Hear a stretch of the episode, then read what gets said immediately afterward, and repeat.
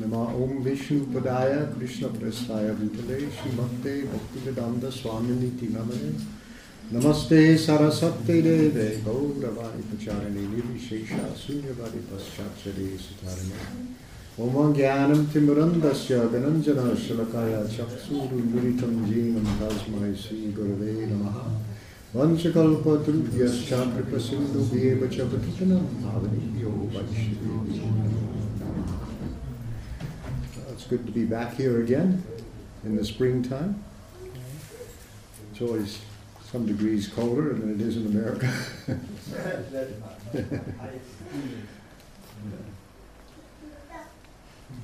so um, I'm going to talk a little bit from the Bhagavad Gita. This is uh, Krishna's very simple text that contains very profound knowledge.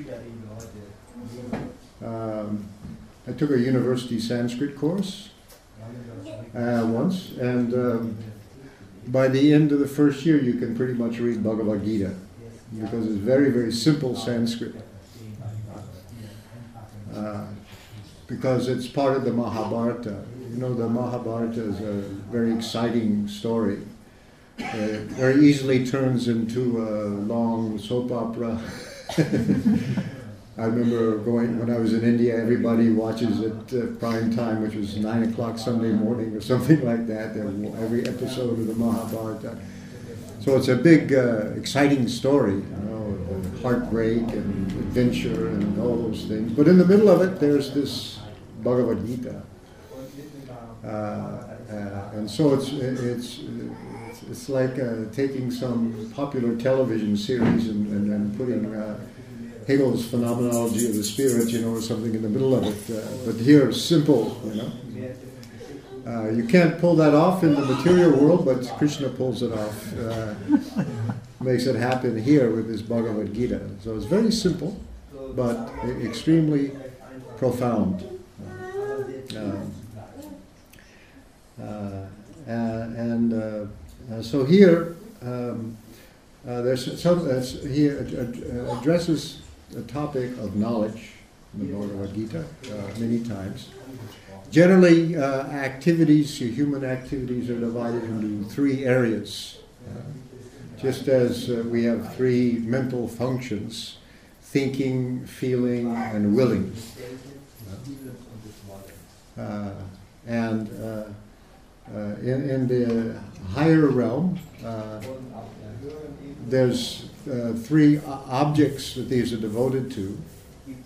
Uh, for uh,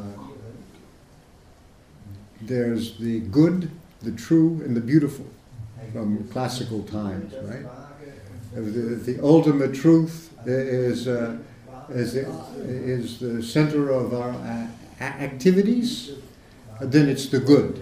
Uh, it governs our actions in the world moral action, so then it is known as the good. And so far as it's an object of knowledge, the true, and an object of feeling, the beautiful. What is it in Greek? Tone, kalon, tone, agathon. So, anyway, this is the, this comes down from uh, Greek times: the good, the true, and the beautiful, and uh, corresponds with thinking, uh, feeling, and willing. Uh, nowadays, these are different compartments. You know, so we, we've separated them out. They don't have much to do with each other. And so, uh, knowledge uh, is taken as an independent object of pursuit. That uh, if you can become a very successful scientist and be an utter scoundrel in every other department, you can be the most wicked person alive, but science, you can do it. It doesn't matter whether you're good or bad, you'll, you'll get the same result. Like, like this. So we've divorced knowledge from, from these other, other kinds of things. Uh, uh, and uh, but here, uh, what you see in the Bhagavad Gita is uh, this knowledge that uh, is uh, uh, depends upon uh, you, your morality, and your feelings. They're all they're all mixed up together. Because because what we learn in the Bhagavad Gita is, for example, that knowledge, jnana, depends upon goodness, sattva. Uh, we'll go over this uh, about the, the, the so-called three modes of nature, the gunas. And so the result of uh, sattva guna, being in the mode of goodness or purity, the result is knowledge. Tell that to any university. That the students, if they want to get A's in whatever subject, they have to also be extremely pure in their activities and their thinking and so on. you know. Uh, you won't have very many people enrolling anymore. And in my day, when you get to college, it was the time you could get away from your parents and finally do what you wanted to do they didn't approve of. It's probably still that way, huh? so anyway, so Krishna talks about this. I'm going to go to, to chapter 9, uh, which Prabhupada gives the title, The Most Confidential Knowledge. He says, uh, here Krishna is speaking, it says Sri Bhagavan Vacha. Idam tu te guhyatamam pravakshyam yanusuyave jnanam vigyanam sahitam yajnatva moksha yise shubat. Krishna says,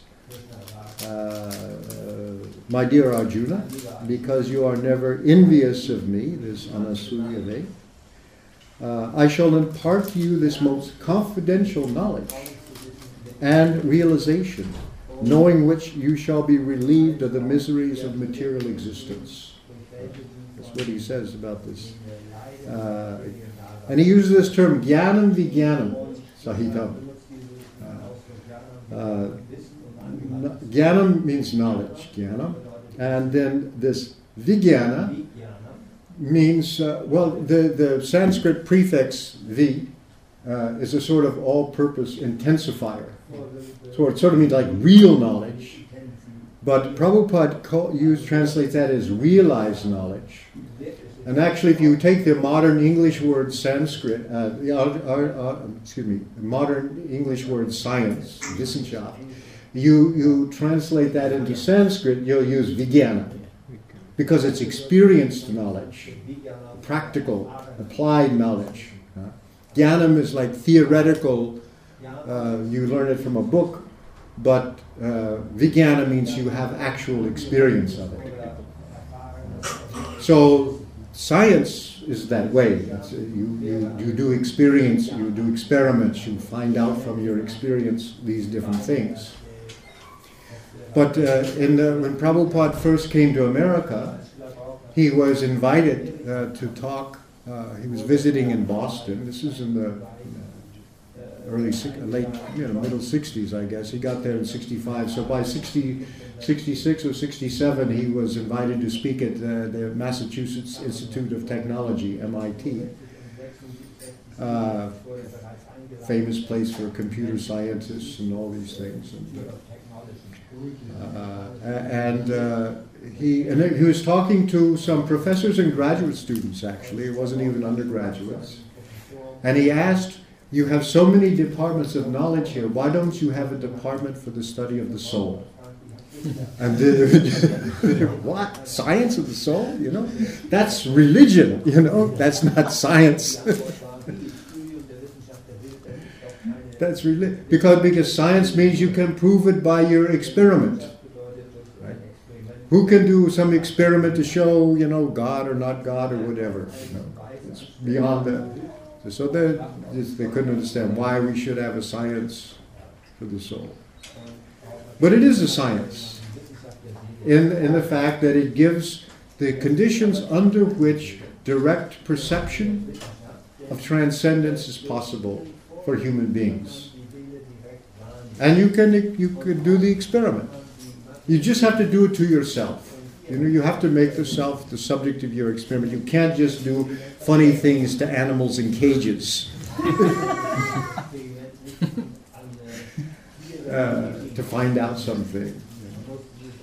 So, so this is what he says. He says, uh, Uh, I shall impart to you this most, he calls it confidential knowledge. Confidential means not everybody will appreciate it.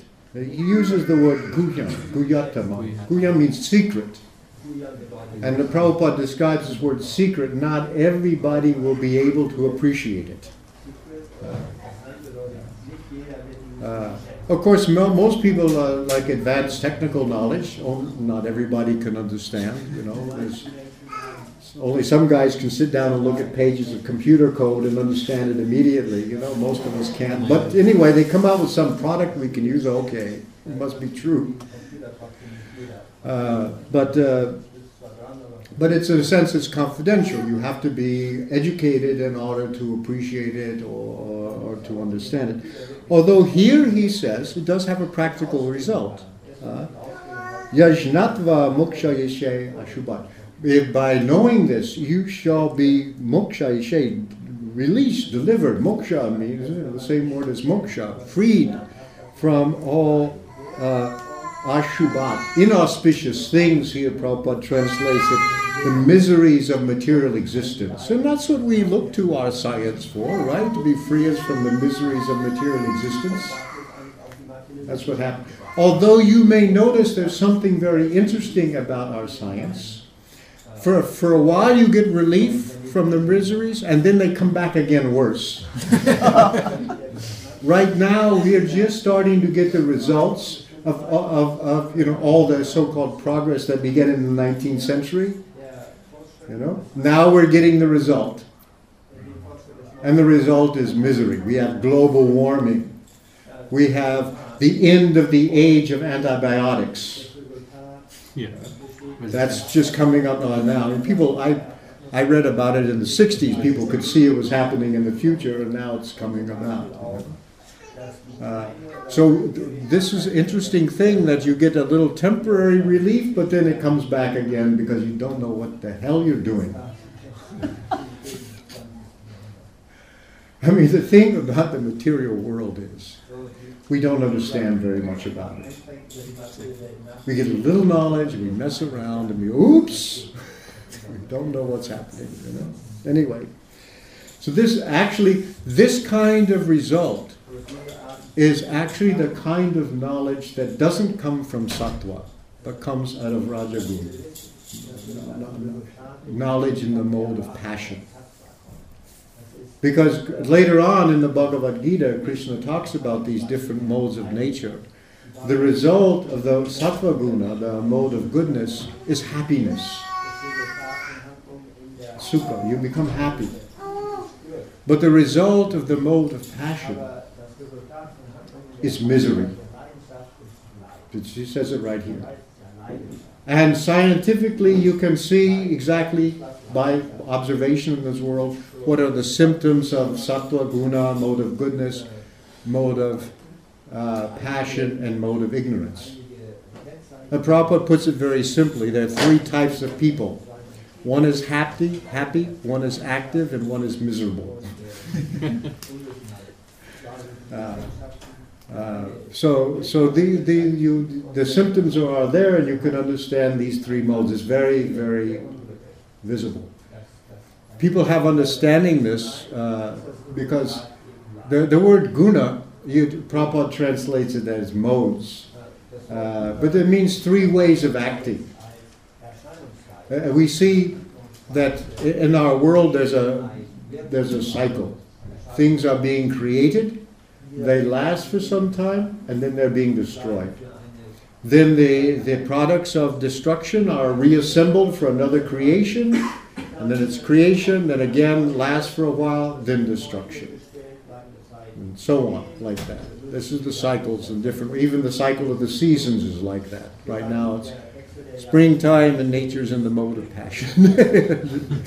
and the winter and the fall, everything will decompose and then come back up again. This is the cycle. So when things are being created, then uh, nature is acting in the mode of rajaguna, the mode of passion. When things are being maintained, sattvaguna. And when things are being destroyed, it's tamaguna, mode of darkness or mode of ignorance. This is, you, so you can see it. But the Bhagavad Gita ex- uses it as, as a term for understanding many uh, many things. Which, and if, if you just uh, there's a there's a, uh, a shastra chakshusha, seeing through the eyes of scripture, or jnana chakshusha, the eyes of knowledge. Once you start understanding how these these categories are, then it lights up the world in a certain way, uh, and, and then you can see your way to navigate uh, through things. So this this knowledge uh, is uh, this jnana uh, is based on the mode of goodness, and then vijnana, experience knowledge. Because people think, like here we are, we're at the Hare Krishna temple. So everybody think, okay, here's you're you're involved in religion. Over at the university, we have knowledge, but you have faith, you have belief. You just blindly believe something because somebody said so. You know, they can't understand, and, and they, they here, they, they stop you from doing things. These things are bad. Uh, they, th- they think we, we, have, we have these traditionally inherited uh, moralities and religions, all based on this thou shalt not. Uh, the Bible, don't do this, don't do that, don't do this, don't do that, you know. Uh, why? Well, because in the old days there were these nasty old men, these these patriarchs, who their faces always with distorted in disgust, like Ayatollah Khomeini or somebody, you know, who doesn't want the younger generation to have any fun and tells you, don't do this, this is bad, the fatwa, the fatwa, don't, you know, all that stuff, you know. Haram, haram, you know, is bad, it's bad. Every, everybody done this, and now you can't have any fun anymore. And now we're liberated, we throw off the shackles of the past, and now we're free just to enjoy, you know, spontaneous delight and so on. This is in, in the, in the 1950s and 60s, this was called the Playboy philosophy. the author of this famous magazine that you could go up funny look at naked women. Uh, you know, there was also a philosophy that this is a good thing. Now you're liberated. but actually, it's bondage. But that's. So this not, that, that, that knowledge depends upon goodness. People don't understand this. And the thing is, is we, we are famous, you know, in, in the Krishna consciousness movement, or infamous because we have these four regulative principles no eating meat, fish, or eggs, no intoxication, no illicit sex, no gambling, and speculative enterprises. Oh, uh, the, that's the big the big barrier. If you could just loosen those down a little bit. What usually happens, generally, you find traditional religions are very strict. Uh, you, you, you, you see what, what Buddhism was like in the very beginning. And then you go see what goes on today in Cambodia, Burma, something like that, you know. It's Thailand. It's not anything like what, what Buddha said, you know. It's so strict. You know. So gradually everybody loosens it up and uh, makes it more accommodating and more human, as they like to say. Uh, so we have our, our regular principles. Uh, and if people think of them as bondage, although Prabhupada calls them the regulative principles of freedom. It sounds like to people like uh, contradiction in terms. Uh, uh, but they're also the conditions for knowledge, because knowledge depends upon goodness. So people today, having given, them, given themselves over to this idea that we can pursue knowledge, uh, and it doesn't matter how we behave or how we feel or, or, our own personal state of mind. It's science, anybody can do the experiment, get the same result. But the one thing is the idea of the soul, the idea of God. No, doesn't make any sense at all. We look at the world, we don't see God anywhere. We don't see a soul. All we see is these biological machines and that if you wanted to, you could completely explain the whole world exhaustively, all that there is, simply in terms of numbers. That's all. and it exhausts the reality of things. That's what they think. And where in those numbers is anything like God or the soul? Or even, by the way, consciousness. This is the biggest problem for material science, is this thing called consciousness. It stands in the way. Because they want to tell a story. You know, in, in, in the beginning, there were very simple, uh, the material universe was very simple. Uh, and you could entirely explain it in terms of numbers. There was a big bang, you know, and things came out. And there are simply particles undergoing changes in times, and you could exhaustively explain them in terms of numbers. And then for some reason, they get more complicated. For some, right, for some reason, these, these simple structures of matter become more complicated structures of matter. Why this happens, nobody has the faintest idea, but and it's anti-entropic. But anyway, this, this this is going on. They, and so, okay, we get more complicated structures of matter, but you can explain them completely in terms of numbers, you know. And then these structures of matter, completely explainable in terms of, uh, of numbers, they get more and more complicated. But then at a certain point, something else pops into being, which is not just structures of matter, but the experience of structures of matter. That's a different kind of a thing. Because a structure of matter, it's just something that happens. But now there's, there's consciousness, there's the experience of structures of matter. It's not another structure. It's something else again. And so, really, you have to kind of explain it away.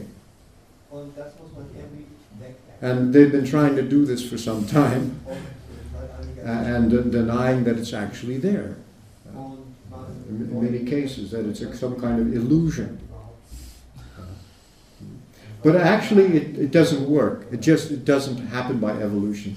What, what Krishna says in the Bhagavad Gita is, is there are two things that come together to make the world. One is the material energy, which is unconscious and can be explained in terms of numbers. Uh, and then there's another energy, which are the, the jiva souls, which have consciousness. And these two flow together. And both of them come from Krishna. That's his explanation. So you have, you have yeah, these, these two things there's matter and spirit, and then there's the origin of both. Because this consciousness, if you can purify consciousness, then knowledge and awareness increases. When our consciousness is covered, then there's uh, oblivion. Uh, so here he's going to say this confidential knowledge and realization experience, direct perception of, of, of yourself and of transcendence as a spiritual being. And to have this perception, here are the directions you follow that are given. You don't want to do it, okay, that's up to you. But don't complain that it's not there or that the people that have this are somehow having some other kind of illusion. that's, that's, that's what happens. So here we have faith, there they have knowledge. But one thing you have to understand is that, that when you talk about faith, all processes of knowledge begin with faith. You go to a university, you know, I remember my, my first day, you know, you sit in a classroom, some person up there is lecturing, you've never met them before. And, he sits down and he starts talking about, you know, uh, atoms and electrons and prote- protons and all these things, which are in fact metaphysical entities. I mean, you can't see them. You can't, right? They're, they're theoretical entities. I mean, really, people, you know, they show you a picture of an atom, but it's not really a picture of an atom. It's a picture of like some some some spark, some dots on a cathode ray tube, and only an elaborate theory, you know, makes you believe this is what an atom looks like. But you can't see them; they're invisible. They're theoretically you can't see them. They're metaphysical entities. Uh, Heisenberg pointed out you can't see them. Yeah. They're not possible. But you believe it. You sit down, you believe everything he says, you believe it. Why? Because you have faith. Well, this is an authorized university, the guy has a degree, you know, so I just go on with faith. You may think the faith is justified. But but if you if you raise an objection, you know, right from the very beginning, I have my doubts, you know, what about this? How do we really know? And he says, Well, we have experiments. We have experiments to prove these things. And this is why we're a science, because this is democratic. You know, anybody can do it. Anybody can do it. Oh, can I do it? Yeah, sure, you can do it. Okay, let me do it. Well, well, well, wait a minute. First, before you can do these, you have to learn the science. At least seven years. Seven years you, before you learn the science. And we don't really let anybody near these machines until they're in their fourth year of graduate school. You know. So, oh, it's esoteric knowledge. Really, you have to be initiated into the process and, and all these things. And I got to wait seven years before I find out. All that's faith. That's faith. That's faith. So it's not different. All process of knowledge, you, you begin in faith. They just, you know, uh, kind of covered that up a little bit. So this is also a process of knowledge. Just because it begins in faith, somebody's sitting up here and I'm telling you about jivas and, uh, and paramatma and all these things. What is that? And I say, well, yeah, you know, you can see God directly face to face, but first you have to do a few things. Oh, well, I have to wait, huh? Because people say, show me God. I want to show up right here on the spot. Do what I tell you, you know. If I say God, you should appear to do it. But you want to show me an atom? Yeah, we can show you an atom, but just, you know, eight years of graduate school, and then always show you these dots on the screen. Even that's it. anyway. So there's a lot of mystification. Anyway, so Krishna uh, says this about this knowledge. It actually brings uh, direct perception, uh, the jnana uh, uh, of, uh, of the self, that relieves you of the knowledge of material, of the, relieves you of the miseries of material existence. Because the point is, we don't know who we are. We, we have, there's a fundamental mistake. We have made the mistake of identifying ourselves with the material body. And that's, a, that's, that's called ahankara. Uh, Prabhupada always translates that false ego because it's not our real self. We have made this mistake uh, about who we are. Not only, and our body has two layers. There's the, the, the gross body that we can see, and then there's the subtle body manas buddhi ahankara, the, the mind. Uh, so the first thing we learn is I am not this body. And people say, I've heard it. Well, you, you're trying to tell me I'm not me. it's contradictory. so right away it's counterintuitive, you know, because I look in the mirror and that's me. And the Bhagavad Gita is saying something that maybe that doesn't sound so right, you know. But then uh, you go to, you know, scientists will tell you, well, you know, actually, uh, the universe is mostly empty space. Well, wait a minute, I see things all over the place. What do you mean it's mostly empty space, you know? So don't be worried about it if it's not. you accept the empty space stuff, so you might as well. so we're not the body. And, and which is, there's even better news, is we're not the mind. The mind is, is, is, is, we have two bodies actually. It's very explained very clearly in Bhagavad Gita. And, and people have to point it out to you, and then you can see. Uh, you see through the eyes of knowledge. But this, this, how, how do I know what the difference between the self and the not self? Well, Prabhupada gave us a simple experiment that the, the, the self is the seer, that is to say, consciousness is the symptom of the spirit soul. Uh, and, what the seer is spirit, and what is seen is material. So first of all, I, I, I can uh, there's the my we, we, we, we draw a boundary here. Here's the boundary, my skin. And this is the self and this is the not self. Right here in this boundary. Because I have my senses.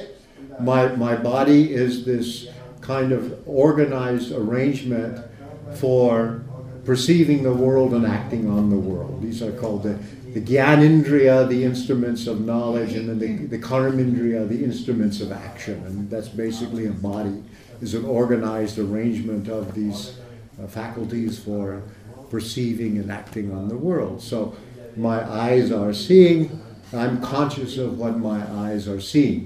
Uh, so that's the my, my hands can feel, uh, and I'm conscious of that. My ears are hearing, I'm conscious. So that, that's where you normally draw the boundary between the self and the not self. On the other hand, my eyes are seeing, but I'm also conscious that my eyes are seeing. I'm, I, I'm also conscious that my hands are, are, are, are, feeling with a sense of touch. I'm also conscious that my ears are, are, are, hearing and so on. So actually, uh, I, my consciousness, I'm also conscious of all these instruments working. So that means we have to pull back a little bit. And then we will normally draw the boundary between the self and the not self, that the mind is the self the, the, those experiences where they're stored up in the subtle part of myself. So, yeah. So, uh, many times in, in, in, in uh, Western philosophy and uh, has this idea of the soul. And the soul idea, what the soul is or the self, is the mind. Because, I mean, the mind is that part of material nature to which we are the closest. Right? And we have the same, uh, as we get older, you know, our bodies change rather drastically, but we seem to have pretty much the same mind that, that goes with it. Uh, uh, so we'll draw the boundary there uh, that, yeah, the, the, the mind is the self. As that that's more intimate what goes on and it's private you know what i'm thinking is you know uh, you don't have access to that usually unless i talk about it you know let you know by some other. But uh, you know, I've got this area of privacy that's my own mind, and, and which I know about and my impressions and everything. But then, when my mind is thinking, I'm conscious of my mind thinking.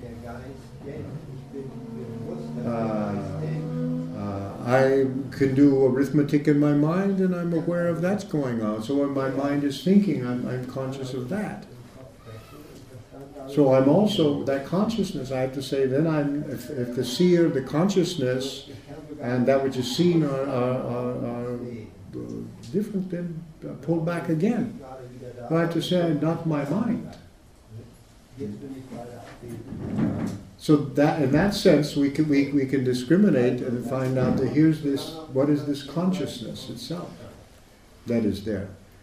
And and of course. Uh, uh, there different objects of consciousness in our mind are, are, are, various and changing and so on, but that consciousness is uh, the same thing. So, so this is this is how you can understand. I, am not I'm not the gross body, and I'm not the the mind, which is the subtle body. According to the Bhagavad Gita, when we at the time of death, uh, Shakespeare uh, in Hamlet uh, shuffle off the mortal coil but we have two mortal coils. Uh, we have, first of all, this gross body. And at the time of death, uh, because of we are, at the time of death, we have different desires and longings and all the things I didn't get to do when in this life and all my disappointments. I carry them with me. And because I have so many material desires, I, the subtle body goes with me. So it lasts stickier, you know, it clings. Uh, the soul is uh, to that. And then I get, according to what that subtle body, I get another gross body that fits the subtle body. And that may be an animal body. In fact, most people, that's maybe what they want.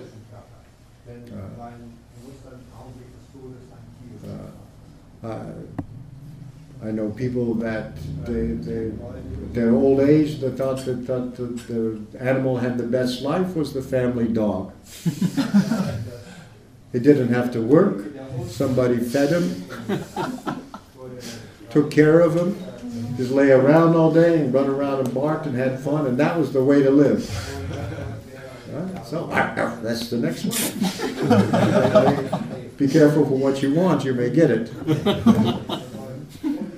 So, uh, actually, the fact is that the dogs have trained us for all animal very, very successful. Nobody gets treated the way the dogs get treated. One of the one of the, the signs of royalty, you know, during the reign of Louis XVI and so was in France, you know. In the morning when he would evacuate his bowels, because he was the king. It was a ceremony. And uh, somebody in the court, somebody with uh, some title of nobility, would have the honor of holding the royal chamber pot. And there was a ceremony when the king uh, evacuated his bowels where the person would hold the chamber pot while the king squatted over it and then remove the chamber pot and showed it to the royal physicians who would then look at it and you know so that was quite an honor to be able to you know have do this. Dog owners at least in my country there's now laws that you cannot just have your dog when you take him out for the walk every day you have to do that you know when he has pastor you want to take him outside so he can uh, pass through now you just can't leave it there for other people to step in it. You have to pick it up. And you have to put it in a little bag. So no, the dog actually has, you know, the same as Louis the Sixteenth. For the master, the so-called master.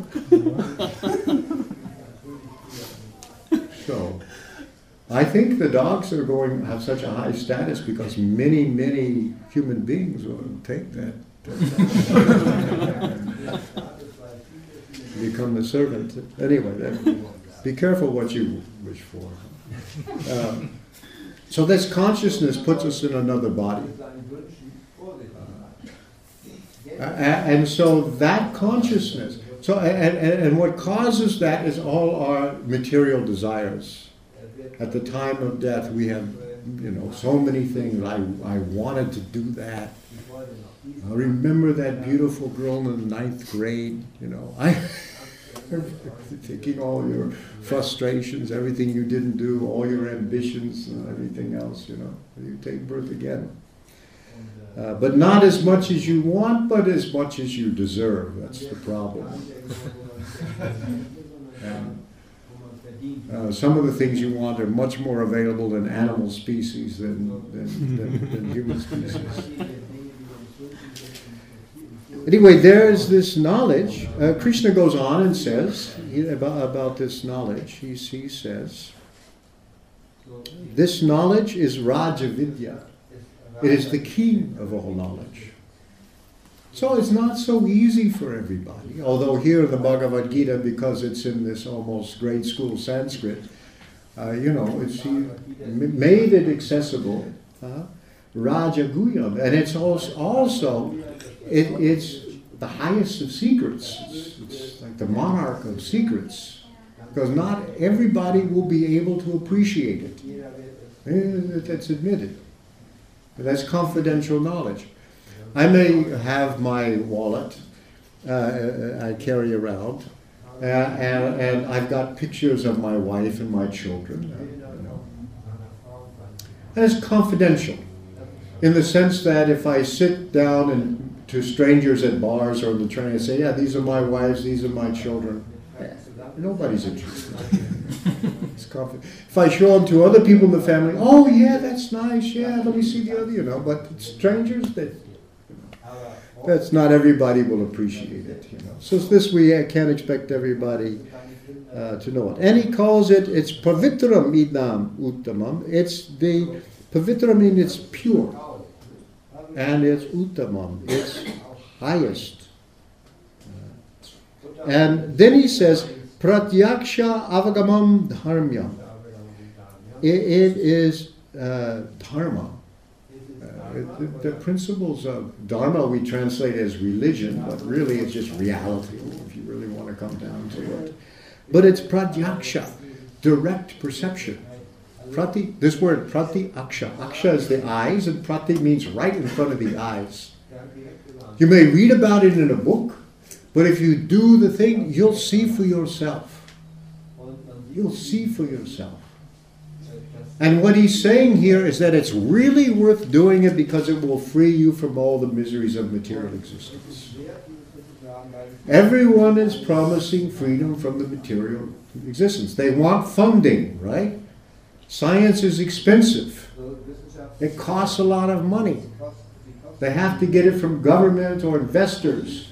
They want to re- they want something, you know, you want something.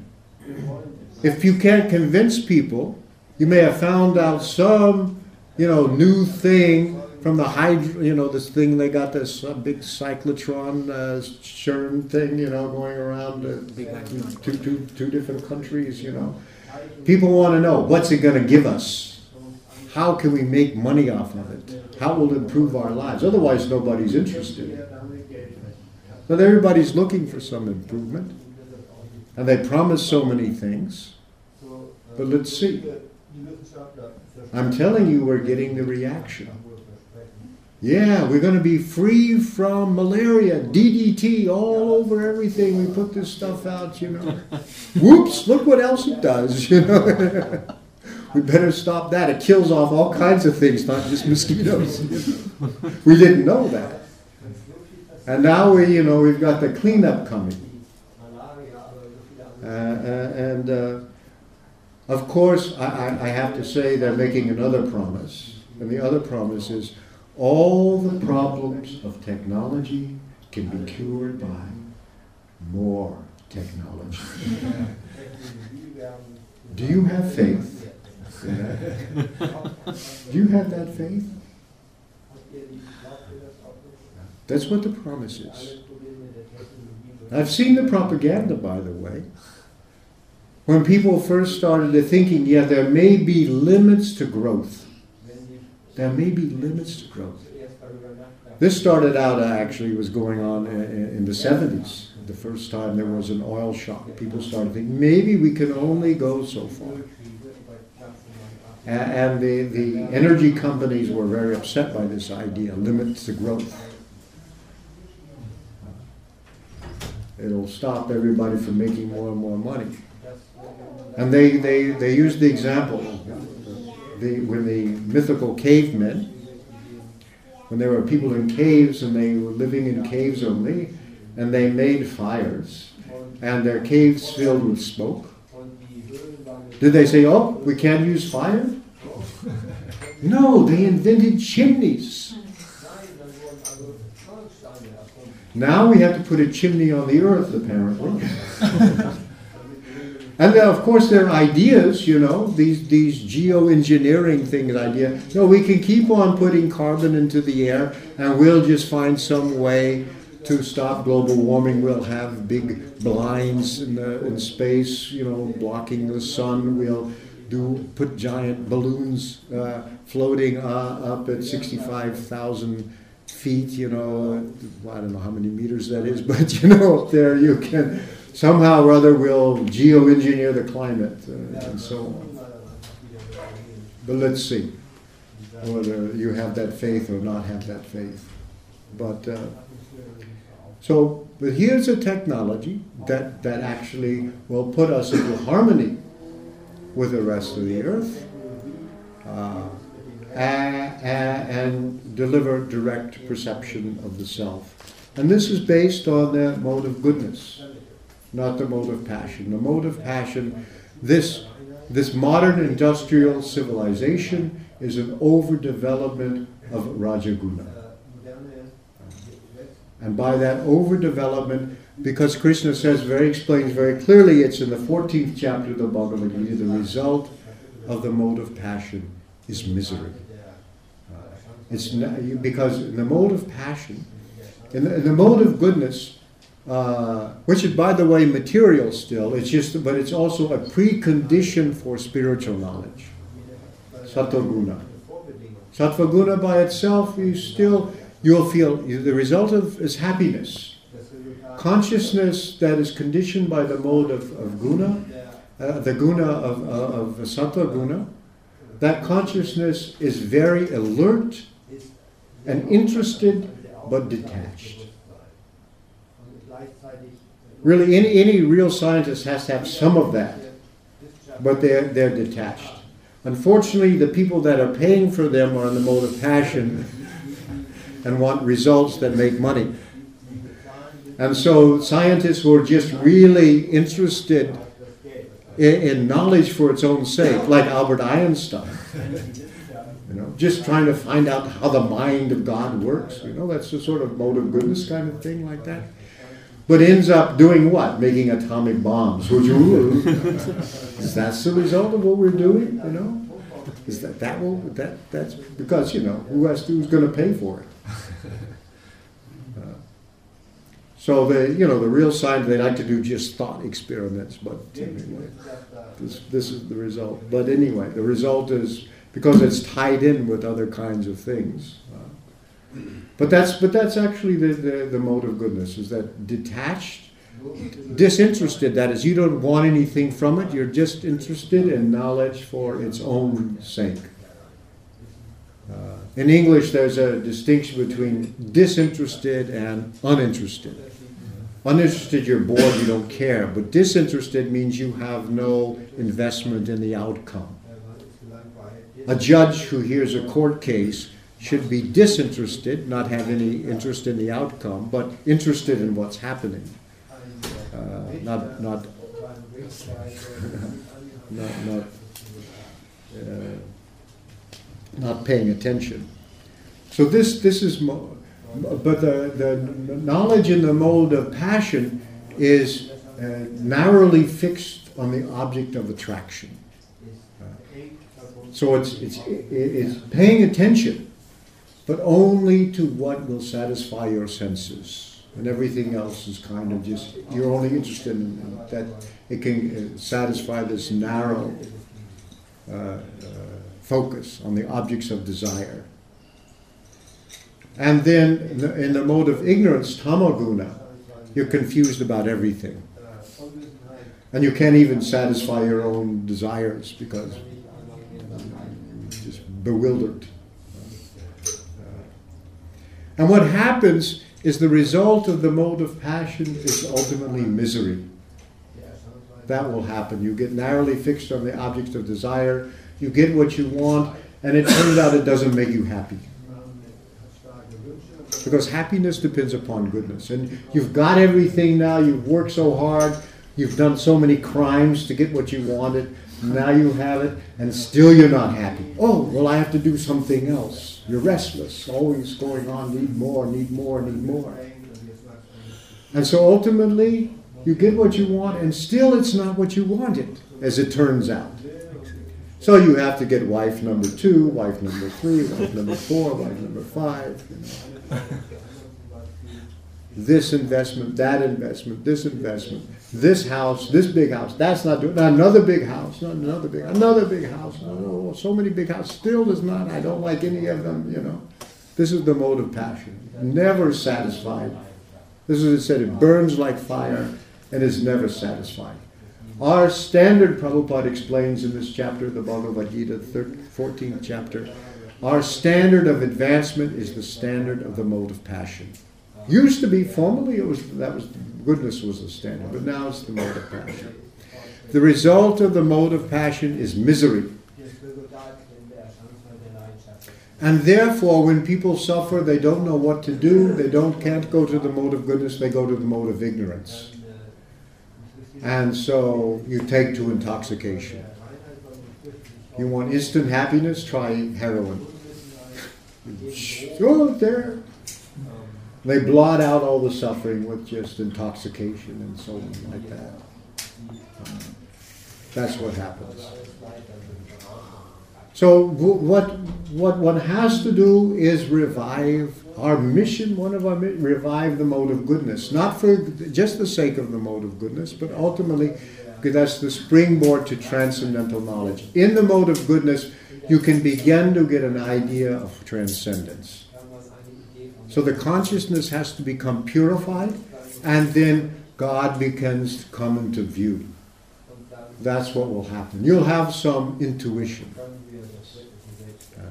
Like Schrodinger, you know, the, the scientist, he became very interested in Bhagavad Gita because he had, enough to, to, to uh, you know, un- understand something about this. Uh, the, the whole will become start start this will start to happen, and, and at least you get some inkling of there's something big out there, something transcendent of Brahman, you know. And then you can progress further. There's Paramatma, and you progress further. There's Bhagavan. These are stages of it. So we know how to do it. It's applied knowledge. It's practice. We have these practices. And people say, well, what does, you know, no meat eating, no intoxication, what does that have to do with knowledge? It has everything to do with knowledge because you have to have the, the consciousness to be able to perceive these things. But it's experience. People have done it. They have been through this path. They have told this is how you do it. And it should be at MIT. but people right now, because you know they've they've, they've seen different religions that that uh, have strayed away from what they are originally supposed to do, been compromised in different ways, uh, and now it just looks like another, another kind of ignorance. And sometimes it is. Sometimes it is because, again, people want to cheat. In the Bhagavatam, this is called Kaitava Dharma. It becomes materially motivated and then becomes another kind of disappointment. Uh, and so one has to be able to se- separate them, them out uh, and, and, find, uh, find the real thing. But the, uh, the knowledge is, there. So this is this is why this Bhagavad Gita is very good, very simple, very easy to understand. Uh, uh, so here, uh, just let me finish up. Uh, uh, this knowledge of the, the, the gunas, the mode of nature, Krishna says, from the mode of goodness, real knowledge develops. From the mode of passion, greed develops. You become greedy. And then later on, they said the result, the ultimate mode, you uh, misery. Uh, mode of goodness, uh, knowledge, and happiness. And then from the mode of ignorance, foolishness, madness, and illusion. All these things are on the, the, the increase. Uh, uh, so Prabhupada says here, uh, he says to he says Uh, because people have no education and actual knowledge, they become irresponsible. To stop this irresponsibility, education for developing the mode of goodness of the people in general must be there. When they are actually educated in the mode of goodness, they will become sober in full knowledge of things as they are. The people will be happy and prosperous. Even if the majority of the people aren't happiness, happy and prosperous, even a certain percentage of the population develops Krishna consciousness and becomes situated in the mode of goodness, then there is a possibility for peace and prosperity all over the world. We don't need to torture the material world like we're doing now to actually have enough for prosperity. If we, if we live in the proper way, in the mode of goodness with material nature, we will get more than what we need. It's just like in our farms, we get milk from the cows, and we don't kill the cows. You go to any other farm here, there is not, it's not possible economically to, to have a dairy farm without killing the cows. But we have our experimental farms and we don't kill them. Like, like in, we have this, this farm, Gitanagari. So the cow, you know, to, to, to, to, the cow to give milk, they have to have a calf. And then you can start to get a lot of calves. Some of them are male. What do you do with those? Well, you have to, you, to, you have to plow with them. Uh, then, uh, then, uh, oh, then no tractors. Uh, when people say, "Well, what are we going to do?" But the other thing is, is that in a Gitanagari we had one cow uh, that for uh, 13 years was milked by the same woman, and 13 years because her last calf she has was she kept giving milk for 13 years. That calf was well grown into grown up by that, you know. But she still gave milk for 13 years. Why? Because that woman was her calf. She had such affection for the woman that came and milked her every day that she still gave milk. And you didn't have to keep having calves. But anyway, this the earth will provide. Because the, the earth is also like a cow. This is described in the Bhagavad like a cow. King Prithu milks the earth, it says. And if we treat the earth correctly, she will give. She will give. The people don't know this now. Now, now what they're doing is pillaging the earth. Uh, and the earth is actually in pain. He says, so if people develop Krishna consciousness, at least some, then there's possibility for peace and prosperity. Don't forget the prosperity. We're not forgetting about that. Well, how you have your basic necessities all met and for everybody. Otherwise, if the world is devoted to the modes of passion and ignorance, notice the word devoted, there can be no peace or prosperity. In the mode of passion, people become greedy, and their hankering for sense enjoyment has no limit.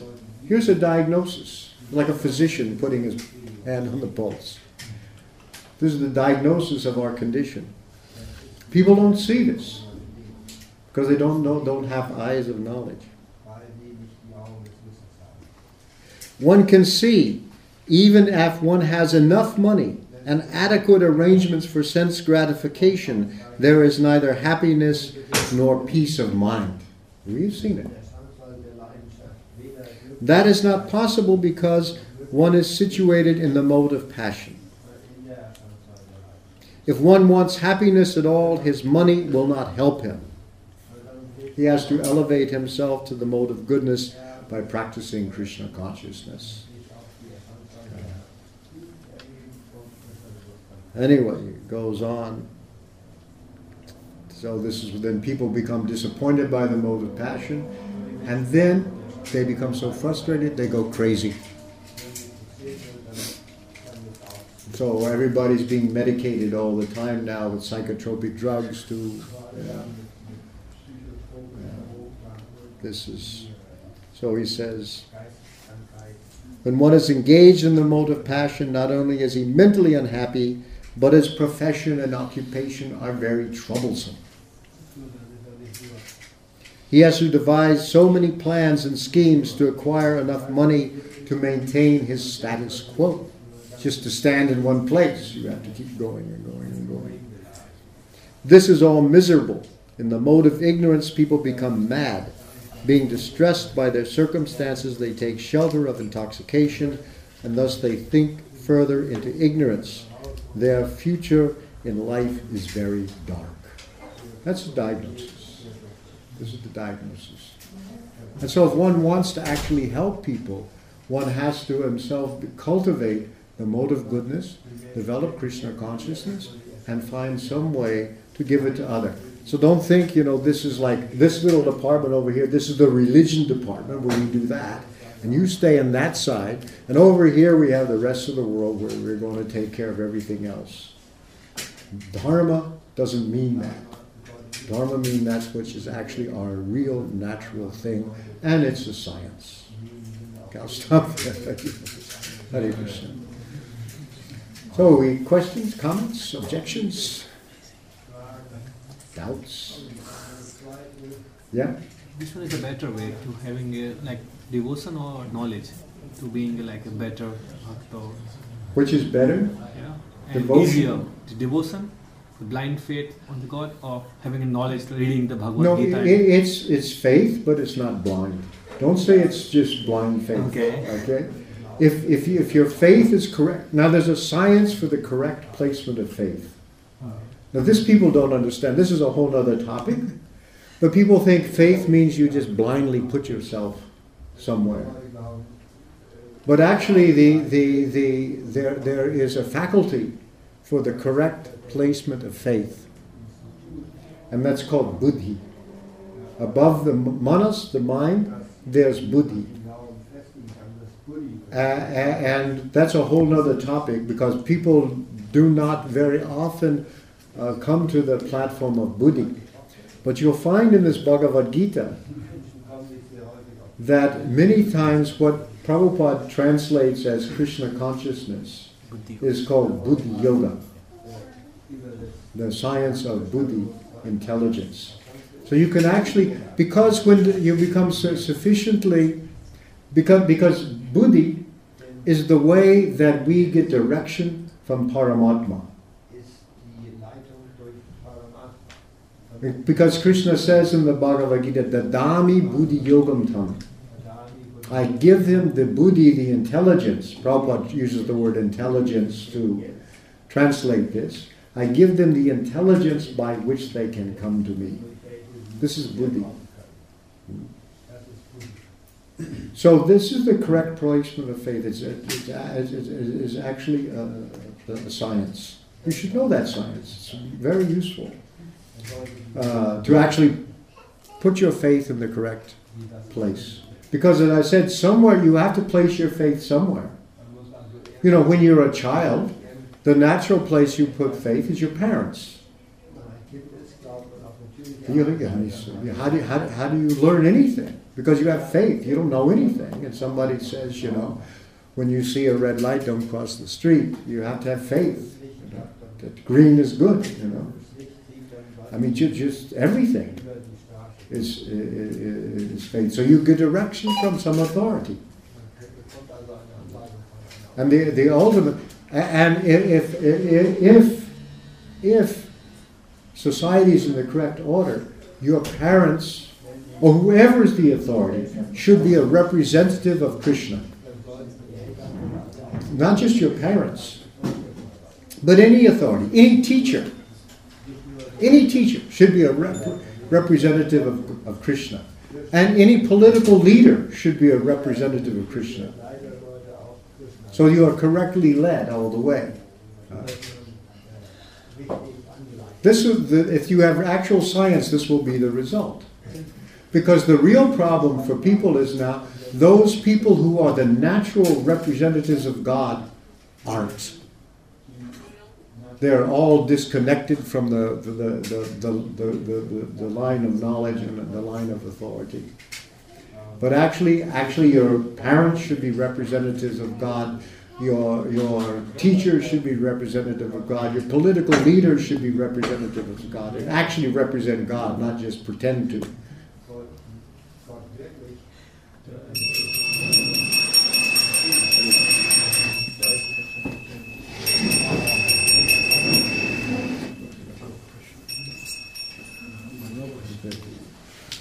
Yeah.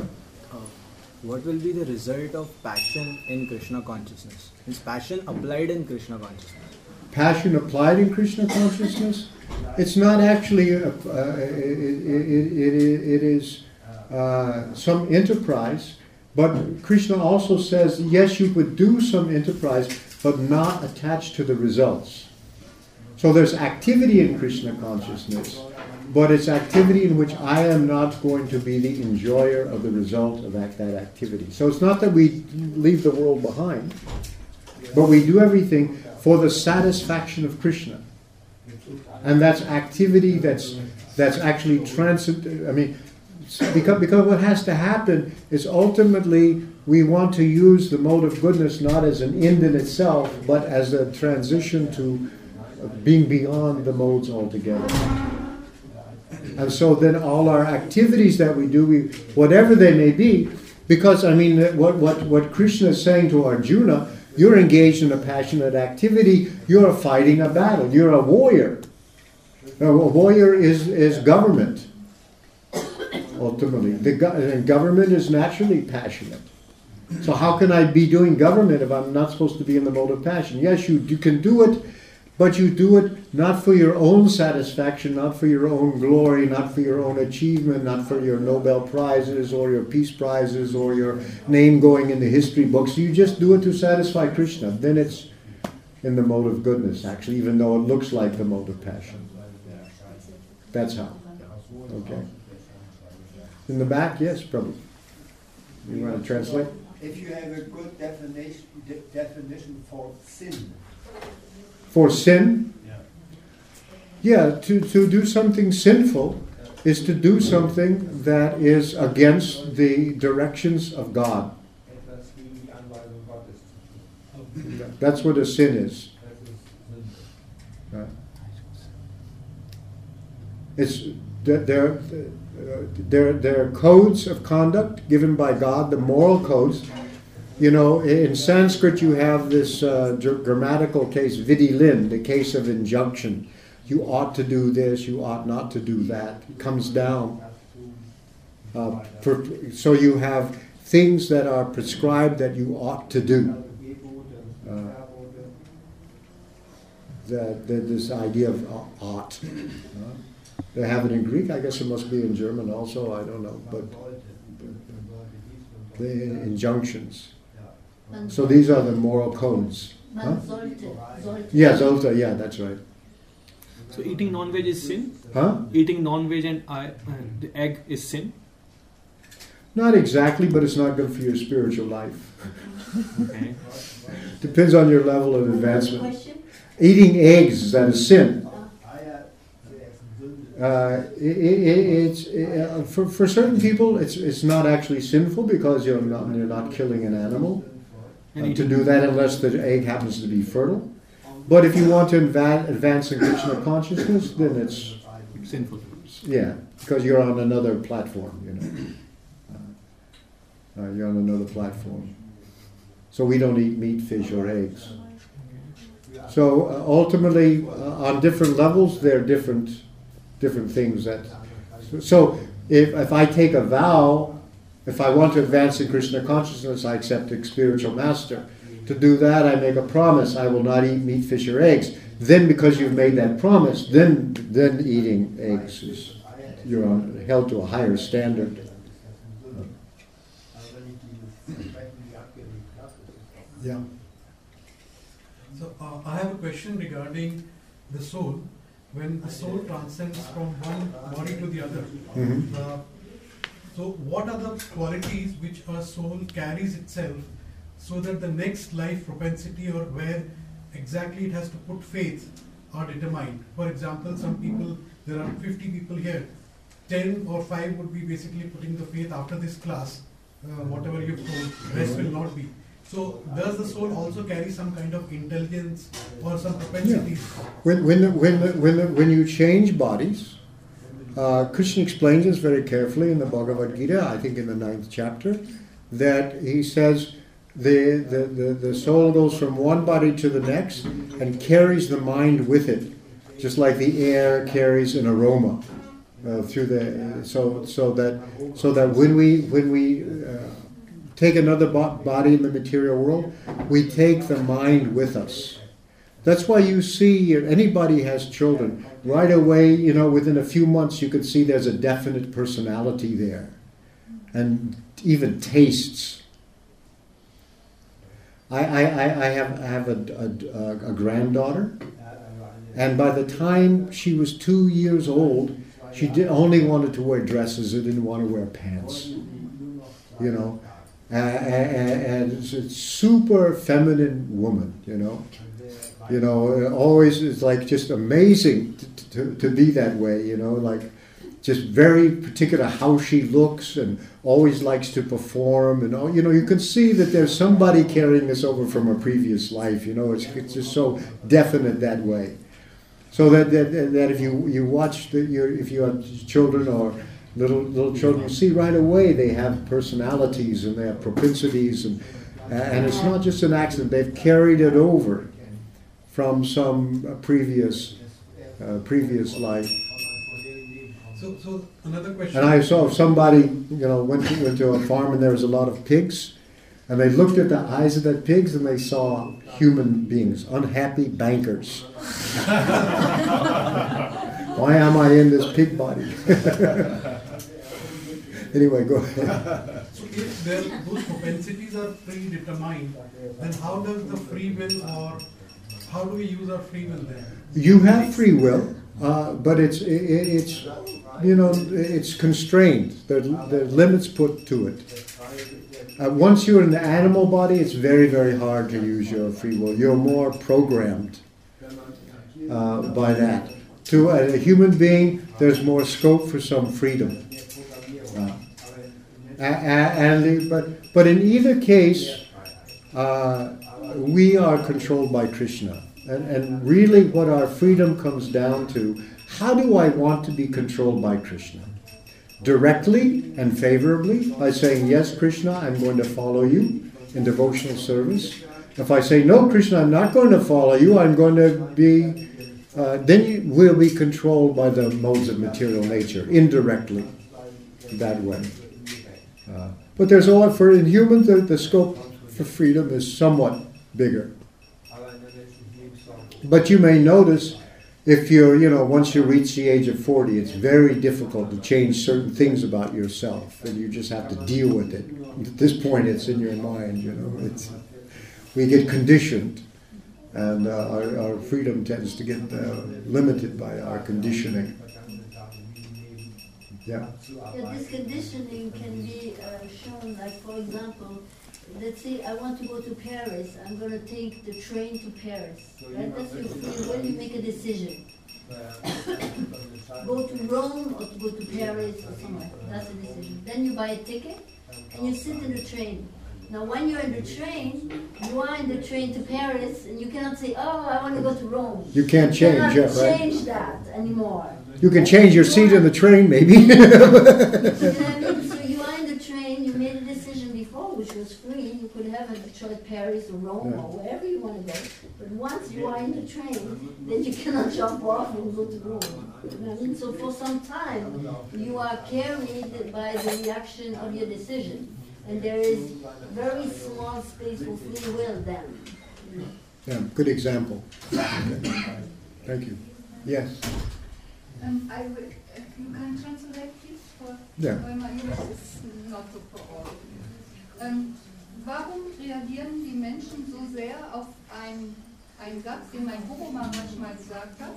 Why do people react very strongly over a sentence that her Guru Maharaj said? Er war auch Buchverteiler He also distributed, used to distribute Mhm. books. und ähm, er sagte, das ist nur für intelligente Menschen. And he says, this is only, when he distributes books, he only, he shows the books and says, this is only for intelligent people. Das habe ich dann benutzt, sorry. And she said, so she took an example for him and she went out on the street and did the same thing. This is only for intelligent people. Und die Reaktion war natürlich And nicht the so. reaction was not so good. Also sehr, ne, die Menschen haben also dann sehr, ne, die sind weiter, ist einer weitergegangen und die hat sich wieder umgedreht nach 50 Metern und ist zurückgekommen und hat gesagt, das ist ja unverschämt. So people were so upset that even though they left, they turned around, came back and complained about our way of distributing books. You didn't do it the right way. Obviously, Guru Maharaj you to do it. He probably said, "You're an. int- I can see from your face you're an intelligent book person, and this is a book for intelligent people. you have to know how to do it." it's just somebody tells a joke. If you tell it the right way, it's funny, and you tell it the wrong way, people won't uh, appreciate it. Einmal, ja,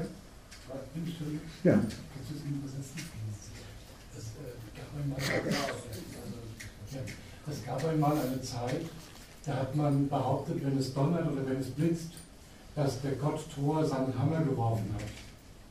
Und dann hat, Kann das jemand übersetzen schon mal? You got to thunder- turn and face me so I can hear you. There was a time when people thought when there was thunder, it was the god Thor that threw the hammer. Okay? und ähm, dann hat die Naturwissenschaft herausbekommen, dass es kein Gott war, der seinen Hammer geworfen hat, sondern dass es elektrostatische Aufladung war im Himmel, die sich entladen hat. Uh, natural science found, found out that it wasn't the god that threw the hammer, but it was electric, electrostatic energy Mhm. built up in, in the uh, atoms. Mhm.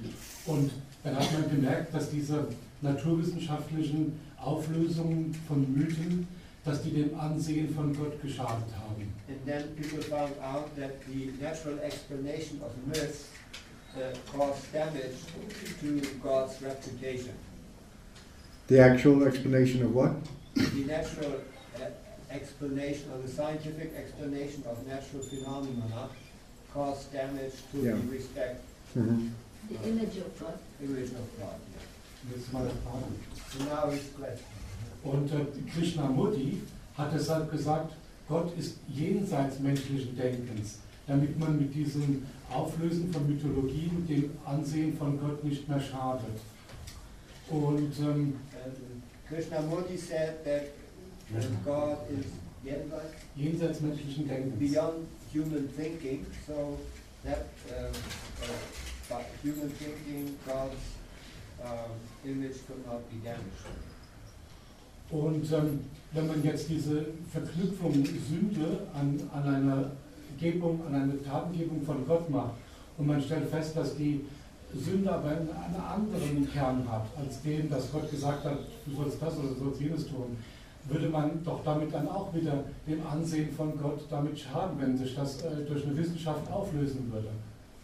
So you are saying that sin uh, means uh, not following God's commandments and there will be a bad reaction. But if science found out that that is different, that that is different, then also God's image could be damaged. You know that you don't get that reaction if you sin. If Hmm. science would prove, and that was, would also damage the image of God.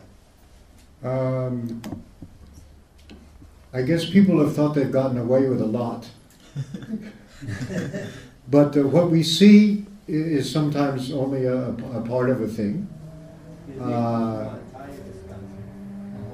Uh, uh, if you don't, you, you know, one, one, one problem is, is that with our limited senses, we only see very little of what's going on.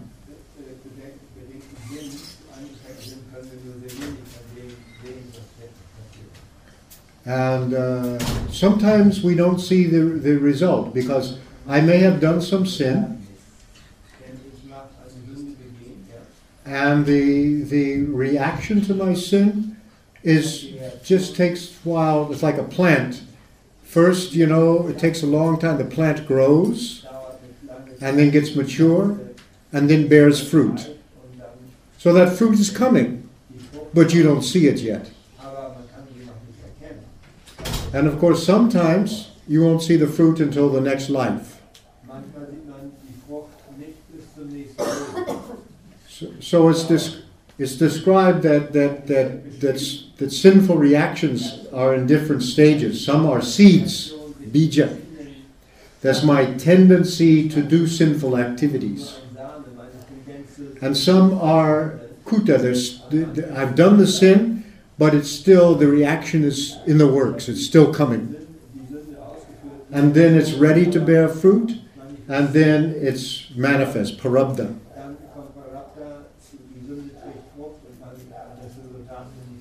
So it exists in different stages like, like that. So they may not see.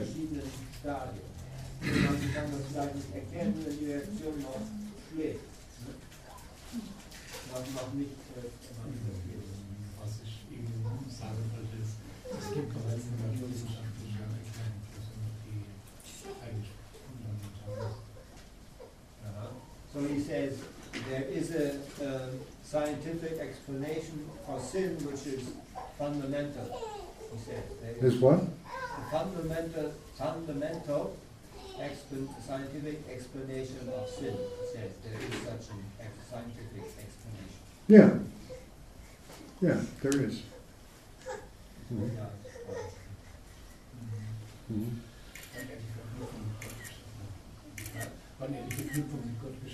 And by the way, Thor will come back, only his name is Indra. He says that what, what does God have to do with sin? What does God have to do with sin? Yeah. They just there, there, there's laws. This, the, the, the concept of sin does not apply to animals. They can't sin, haben nichts mit Sünde zu tun. but it applies to human beings Be- because the the human human form of life is created for the opportunity for spiritual advancement. And gradually, gradually, by by following moral laws, maybe it'll take us many ver- births, but at least, even if we're in the mode of passion, if we if we follow the the restrictions uh, for the mode of passion, and at least we we are greedy with limitations, and we don't cause too much damage to other human beings, then at least we'll take birth again as a human. Or even we could go to the Swarga. Also, The future, there'll be some future material enjoyment will, will be there. If we follow regulated sense gratification. Uh, and that's a large part of religion. And it gives you reward. Yeah, if, if, if you just obey God's orders, then, then you'll go to heaven. Now that's not very advanced as far as we're concerned. But that's a large part of religion. It's, we call it karma kanda religion. You know. It's a whole list of do's and don'ts.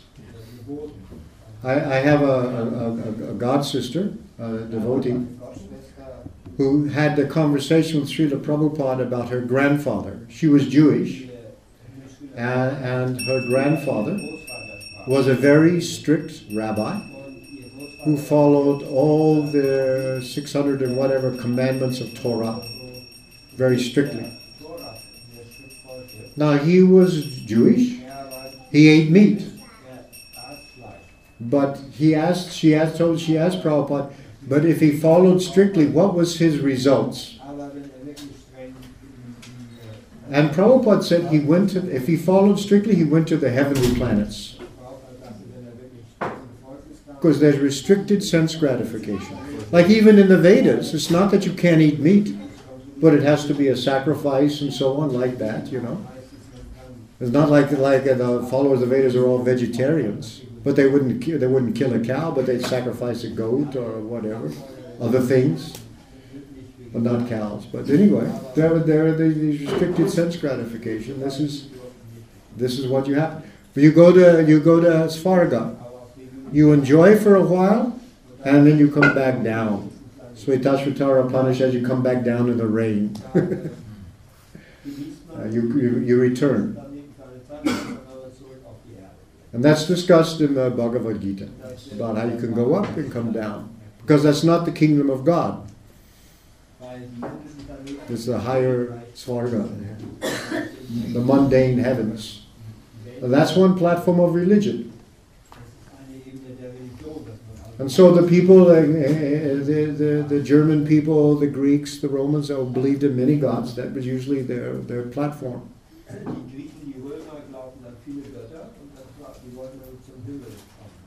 If they had contact with India, like Plato, Pythagoras, they had some higher idea. Ja, so, und die Tage gesagt hatten, na, na,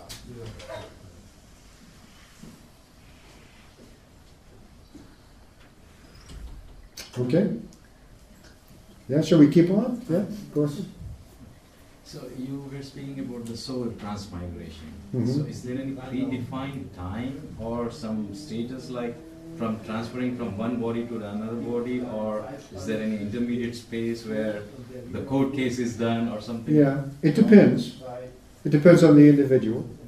whether there's some delay or some time, or uh, you may you may you you may be delayed for some reason, uh, or, or or not. Um, but I, I don't know the, the details about this is beyond my pay grade, you know, my level of competence. But the, there's a whole series of you know uh, the cosmic administration that deals with all this stuff. So sometimes you're delayed. Sometimes you go down and, and suffer for, for some time, and then you finished up your suffering, you come back to the human uh, position anyway. Yeah. Uh-huh. Yeah, that brings to mind the story of Ajamil. Yeah, example, exactly. Ajamil, he was a devotee of Krishna, and then in the course of his life, he forgot about it, and you know, you know the story, isn't it? He went with another woman, had children, and all that. And at the time of death, he remem- he remembered God, right? But he was sinful his whole life. So at the time of death, the Yamadutas they came to get him for his sins. But then because of the time of death, he happened to, out of fear, call his son, who happened to have a name of God. So then the Vishnu Dutas came. So here they were both. He is ours. They say no, he's ours. He's, so this is the. No, I mean, You know, there will be a discussion on what's going to happen. Is he going to go there? Is he going to go there? Is he going to go there? What's going to happen to him? And at the end, the Vishnu Duta said, no, he's coming with us because even though he was sinful, at the end of his days, he remembered God, even though indirectly, but it's so powerful that he went with the Vishnu Dutas. You know, so this is also something that can happen in between, where it's not clear exactly what we're gonna do, where we're gonna go, because of so many things that we did, and there will be a discussion there. Yeah, Prabhupada said that sometimes when people, before they die, they're in some kind of coma. Yeah. This means the higher authorities are still deciding what's to be done. Maybe there's lawyers for each side, you know.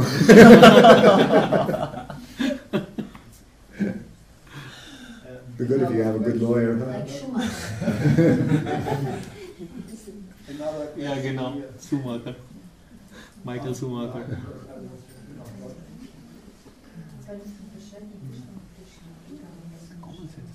What is the difference between Vishnu and Krishna? What is the difference between Vishnu and Krishna? Der Unterschied zwischen Oh yeah. Well, uh, there one. Usually, people's idea about God and the, the concept of Vishnu is the Lord of the universe. Yeah? Uh, the God who's the Lord of the universe. But actually, to be the Lord of the universe, God can do it with just the tip of his little finger. Because he's all powerful. So running the universe and taking care of it, if that's all he did, it wouldn't be very interesting for him. So the, uh, the Lord as Vishnu is that kind of limited aspect of God insofar as he's taking care of the material world. This is the Paramatma idea of Vishnu, super soul. But, but God has his own place, the spiritual energy, and there is a little different. There he doesn't have to manage the universe, and there he's all surrounded by devotees and liberated souls. So there's a party. And then in the spiritual world also he has different aspects. So sometimes the thing that's most uh, prominent in his makeup that people see is his majesty. I mean, because God is awesome. It's just like everything about him is like super. And so people are attracted to that aspect. His as Vishnu or Narayana, his majesty is the major thing. And those that are attracted, this, the jivas, the souls that are attracted, they, that's they're satisfied with this majesty. But when you come to Krishna, particularly Krishna as he is in Vrindavan, then the majesty knob gets turned down and the beauty knob gets turned up. And in Krishna, his beauty overwhelms his majesty. and therefore the, the relationships are more intimate. Although that majesty is there, it's kind of overwhelmed by the, his, his beauty and his attractiveness. So it's the same Lord, but just different aspects of him are, are, are, accessible in that way. I have another image for this. For Yeah. example, if you take um, someone who is the boss of a company, he is a very rich Yeah. man, very powerful, and he is managing this big company who makes a lot of money, and everybody is looking up to him because he's so powerful. But when he comes home, he is just the husband of his wife and the father of his children. He crawls on the floor, plays with the kids, and all this. So His Majesty, his demeanor, he doesn't wear the tie anymore and all this. But at home, he is more lovable. Who is- he is more lovable. Some businessman. Closer to, we, we forget that he is a businessman. He is more lovable and we can get very close to him. We can call, uh, embrace him, kiss him, and do so many things. Just like, just like we have different social situations and we have different relationships according to that. Prabhupada gives the example of a, of a judge in the court, like a high court judge. He's got his robes on or whatever. Uh, they all wear funny clothes, don't they? But they, they, they got their, their robes on and your honor, you know, and so on. There's a certain thing. Even though the lawyers in front of him may be his personal friends, when they're in the court, they treat him very differently. And then, then he goes off, takes off his robe, puts on short pants, and plays tennis with the same lawyers. There's a very different relationship. So they're all different relationships like that. And so Krishna also has the widest possible range of relationships. So these different aspects are there. That's what it means a person, you know, not limited by by by uh, these different uh, things. It can do all these things at once. We have different roles one after another. Krishna can do it simultaneously. Yeah. Like you said, uh, there are different religions in different part of worlds. Uh, there are uh, karmakanda religions. Yeah. You said.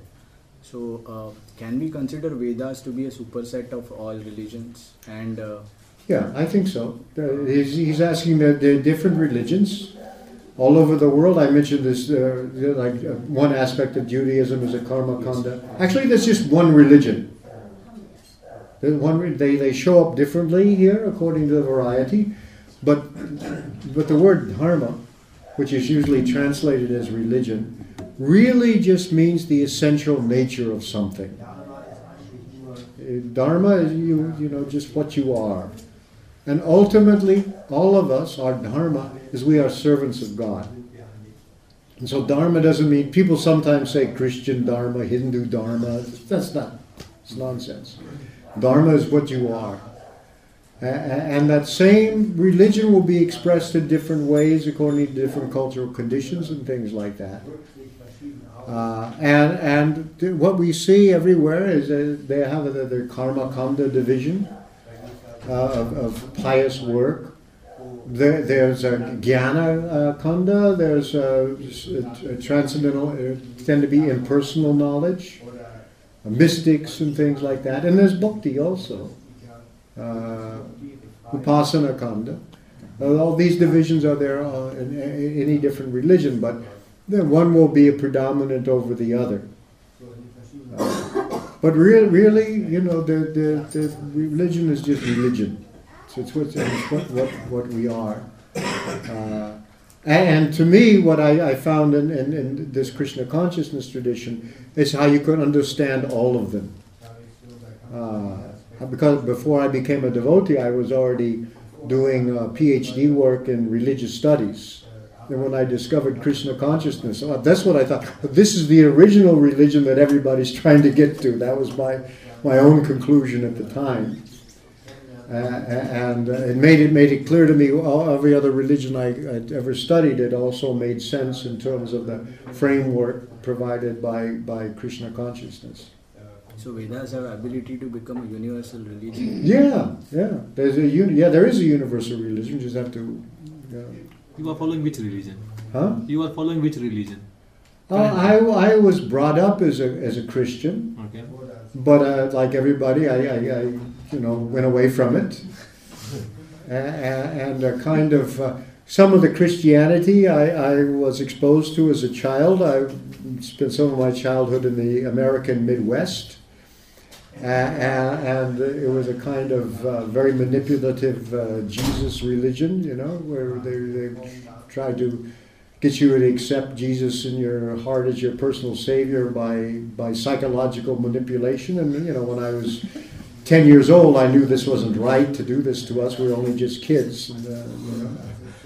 I mean, I could tell you the whole story, but we were running out of time. But uh, I, so I didn't wasn't very happy with it, and I saw that you know so many people were said they were Christians, but you know in secret, you know they were. You know, they didn't believe in uh, taking drugs, but they had uh, in the basement they had a bottle of whiskey anyway, and uh, and so on. So I, you know, so I didn't like that very much. But I and then I studied philosophy. My undergraduate work was uh, was in, in, in philosophy, uh, and uh, all, everybody in the philosophy department didn't like religion. Uh, but I saw that the people, all the philosophers, were very unhappy. And my senior year, I asked what I thought was the best person in my philosophy department. What, what, what? Why are you studying philosophy? What can you achieve? And he said, well, the best person, I, he told me, to be su- success in philosophy is being clear about what you're confused about. and I thought, that's the best you can do? and he said, now that I'm older, I appreciate that answer more, but. but uh, but uh, so then I got interested in religion, uh, and I was so I was studying all these different religions, and I had read the Bhagavad Gita about three times before I even encountered a devotee uh, and become interested in, in, in, that. And then when, when I, I, I, saw devotees chanting, I said, oh, well, this is interesting. The missionaries are coming this way. Let me go talk to them and see what's going on. And one thing led to another, and I became a devotee. Uh, so that, that's, that's how that happened with me. And simply because I thought I, uh, every other religion I had learned was some aspect of Krishna consciousness that was, that was there. But here I saw uh, Krishna consciousness, Prabhupada said, presented it, the kind of science of all religions. Yeah? Just now you mentioned that you have studied different religions yeah. and you came to Krishna consciousness. Yeah. What was that turning point, that some point, like a junction where you made the decision, yes, this is it. Well, I'll tell you something. Uh, this is what happened to me. Is I had had uh, diff- I had uh, in my graduate studies three or four different courses in Hinduism, right? And uh, each time we le- related, we, we, we uh, had in translation some some translation of Bhagavad Gita. So about my third Hinduism course, it was chanted. Uh, it was taught by uh, a woman, uh, Dasgupta, uh, who whose husband was the author of this five-volume history of Indian philosophy, Surendranath Dasgupta. She was his graduate student, and she wrote the last couple of volumes. Uh, and so we had this Hinduism course, and again we had another translation to read of Bhagavad Gita. And this was a somewhat more clear translation. Uh, and because it wasn't required that you do at that level that you do um, Sanskrit.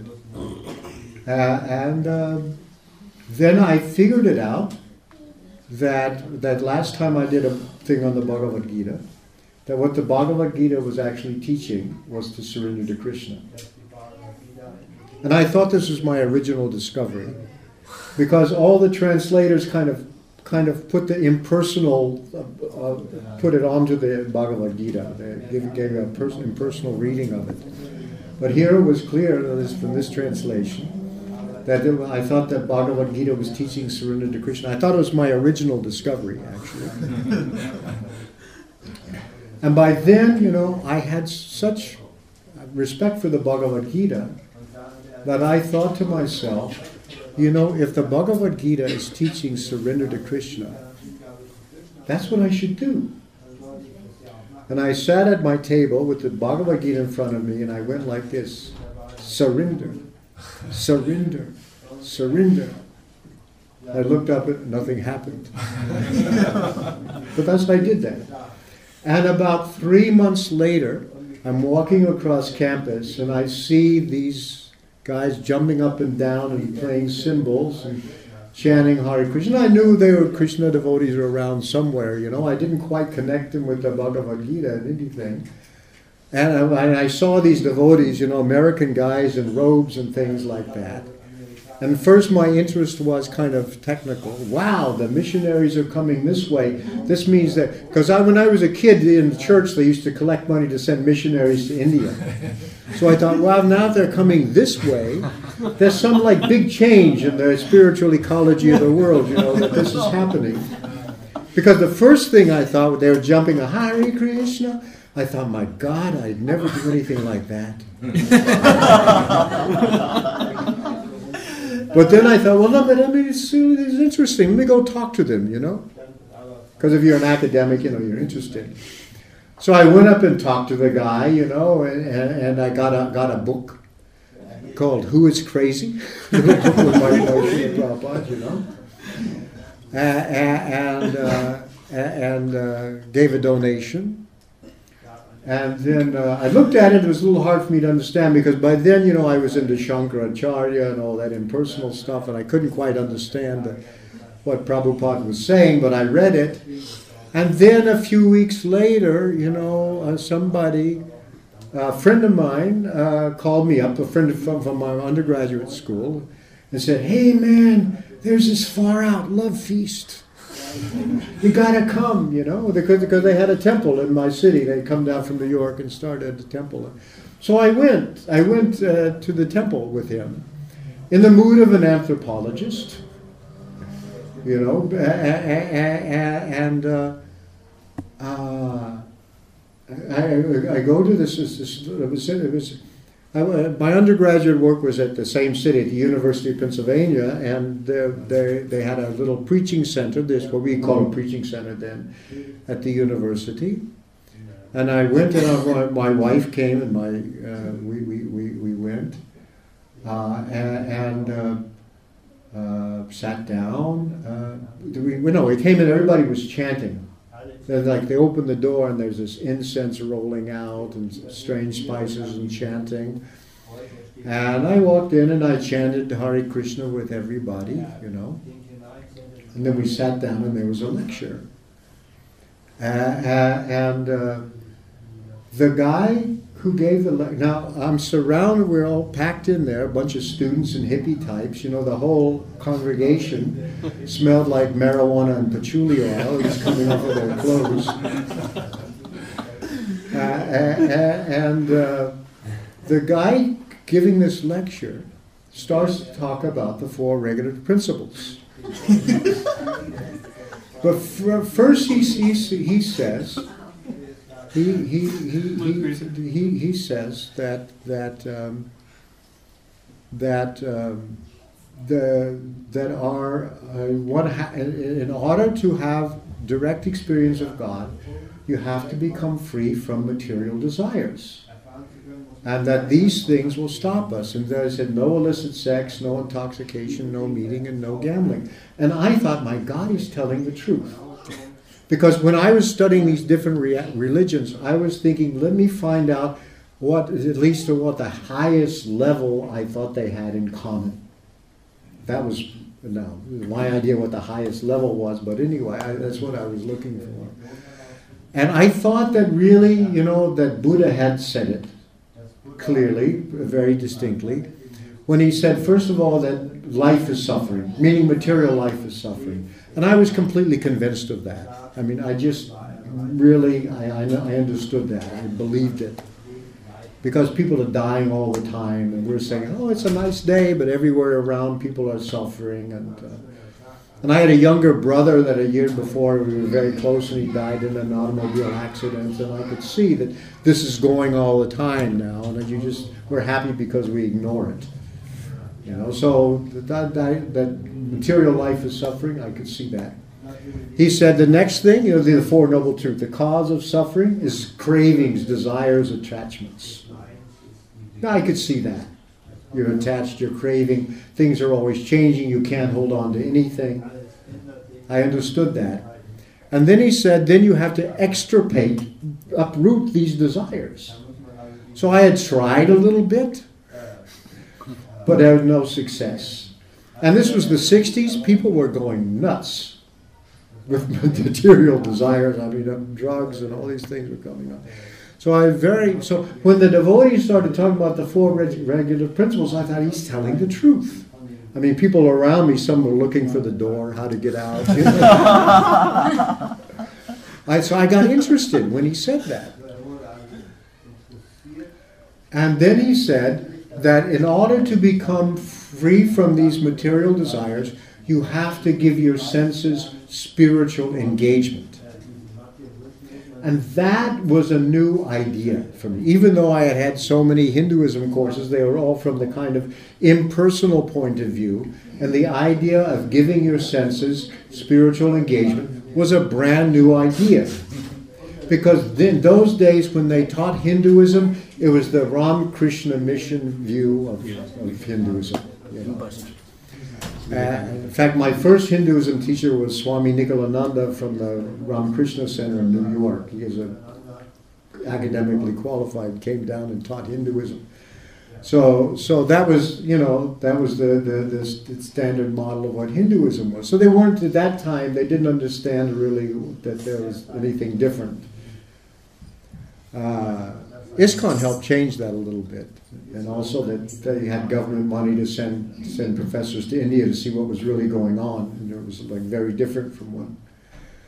But uh, but any, anyway, so I, yeah, so that was a new idea: spiritual engagement with the senses. Uh, and he talked about so this to control the senses it begins with the tongue, and he said uh, you have to chant, you have to the speech. So you chant the Hare Krishna mantra, and then you eat, uh, uh, eat vegetarian food that offered to Krishna. Now, my wife and I were always married at that time. Same woman I'm married to now, actually, but she came with me when I became a devotee. But, but, but you know, you, you have to eat vegetarian food. Uh, so my, we were becoming a vegetarian. Just seemed to be cleaner and neater. No particular philosophy behind it. Uh, and and chant Hare Krishna. So you got to engage the tongue. So I thought, well, let me just try it. I mean, for spiritual advancement in those days, we were taking some pretty powerful chemicals. and a set of wooden beads and, you know, three words sounded, you know, safe. So I got some beads and somebody taught me how to chant Hare Krishna. I thought I'd go home and chant Hare Krishna and see what happened. And when I just chanted, you know, very quickly my material desires started to go away. And that's what I wanted. But then I got scared. First, I don't want them to go away quite that fast.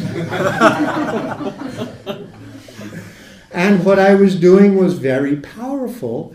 And who were these people? And what was going on with them? Because they looked a little weird to me. I they were they were strange people, you know, and uh, and uh, but then I, I got kind of scared and I stopped chanting. But then I felt awful, like uh, all my desires came back like a big greasy cloud, you know. So I started chanting again, you know, and uh, and uh, then then what happened? Actually, if you want the whole story, they had a new book that just came out, which was Prabhupada's translation of the Isha Upanishad. I had already studied it several times. Nobody could understand it. Even the translator said these verses are very obscure. Because they're all again trying an impersonal idea of the Isha Upanishad. You know? But Prabhupada gave this, this Isha Upanishad, uh, and I thought, my God, he understands it. And, and to, to me, first of all, the language was really, really simple. Very simple language, not, not like the stuff we read in graduate school at all, you know. But I thought the, the theology, that was my major area of interest. I wasn't studying Hinduism necessarily, I was in, interested in, in philosophy, religion, and theology. But the theology was so sophisticated, I had never seen it anywhere else. You know, the idea of Bhagavan, Paramatma, and Bhagavan, you know, it was like, and I, I could see the impersonal as one realm, but not the, not the high. This put the personal over the impersonal. And it convinced me, that book convinced me. Because, first of all, I thought the devotees, you know, you, when you see people chanting and dancing in the street, you think they're low class. Even later on, when I read Chaitanya Charitamrita, Prakasananda Saraswati said, "Why are you chanting and dancing with low-class people? You should be studying Vedanta. You're, a, you know, you're a Bharati. You're initiated by."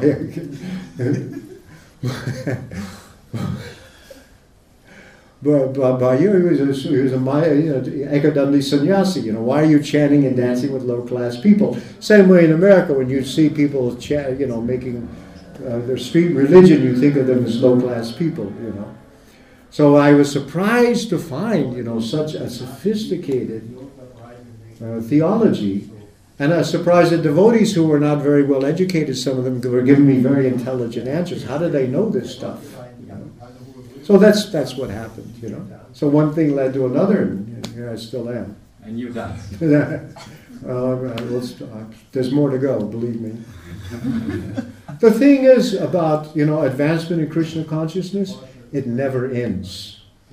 Love of God has no upper limit. You go even you go back to Godhead, you're still advancing. And it goes on forever, you know. I better stop. really no. like we have the choice to go on another 15 minutes. If you wish to, we can. And if we wish not wish to, we will have the Arctic and then take yeah, as you like. We, I can talk some more, but if you're really hungry and you want to get on there. for another 15 minutes, please raise your hand if you like to continue. okay. Okay, so it looks like Okay? You're going to take the other vote? Who rather stop? Please raise your hand. This is your. No, I won't be insulted. No, okay. okay, so we go on another 15 minutes. Okay. The idea was like you have such a great conviction and you have dedicated your life.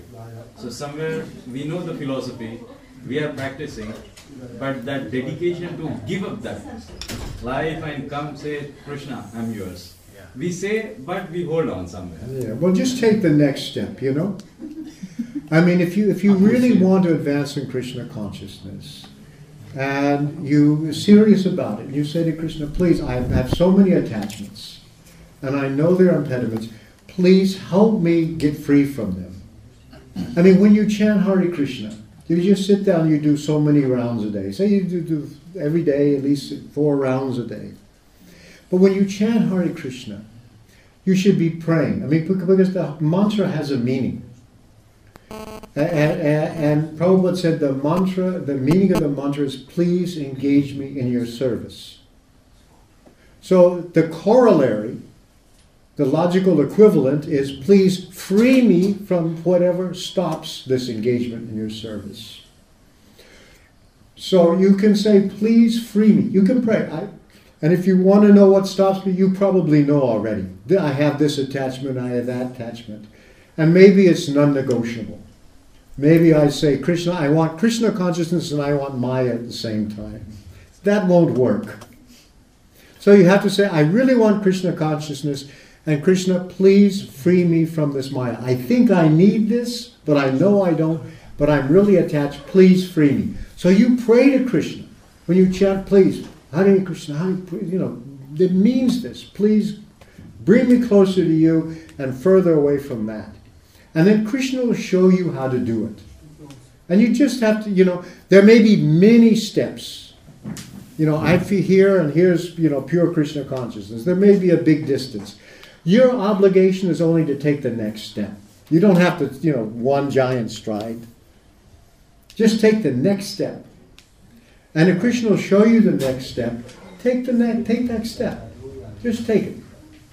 And then you'll make a little advancement, and then he'll show you the next step. And then you may hang around for a while. You're afraid, you know. But if you keep persisting, you'll, okay, I'll do that step. And then you discover that each time you take a step, you become happier.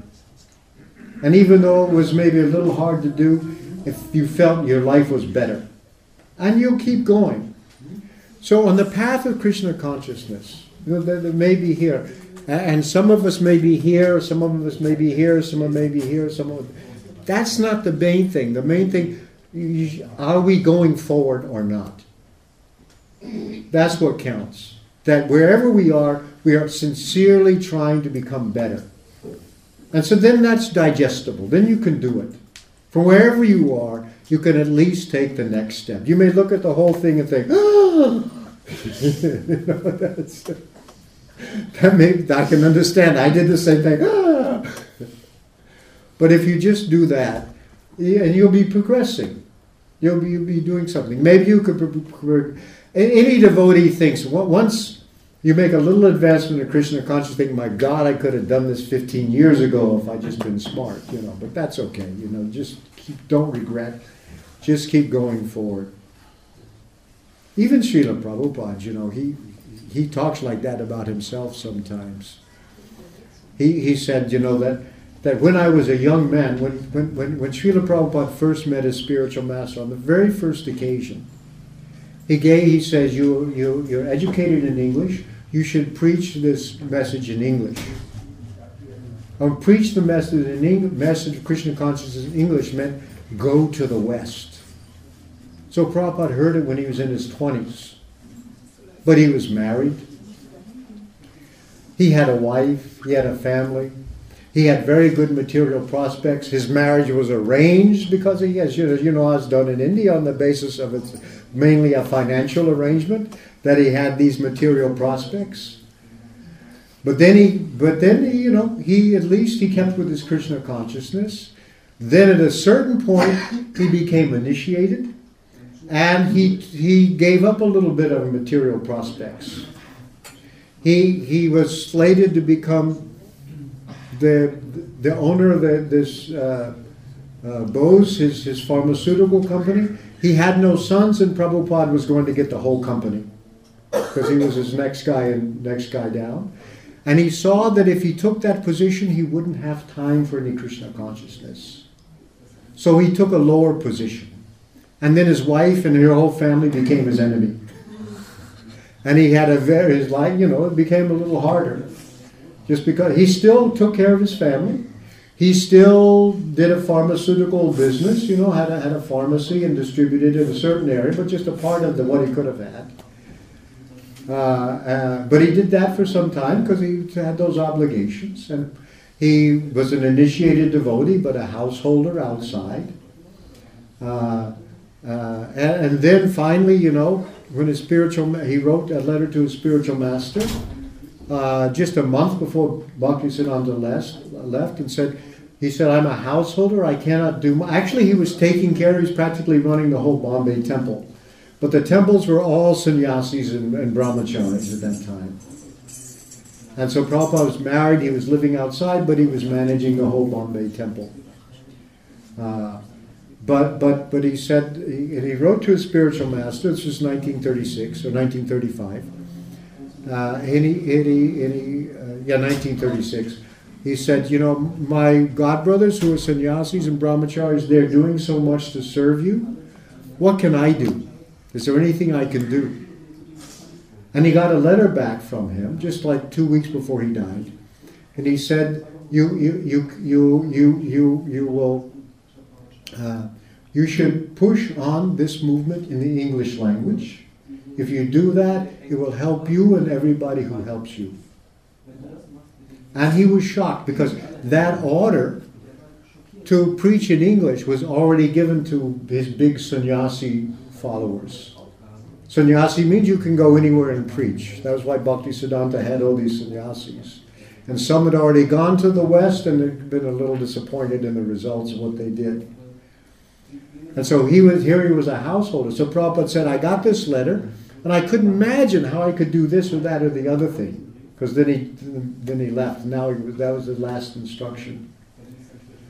So, but then he started, you know, in 1944, he started writing Back to Godhead magazine. And meanwhile, his, his spiritual master's institution broke up and split into factions, you know, who was going to be the next in charge and all that stuff. And so he was a little disappointed to see that that effort crash.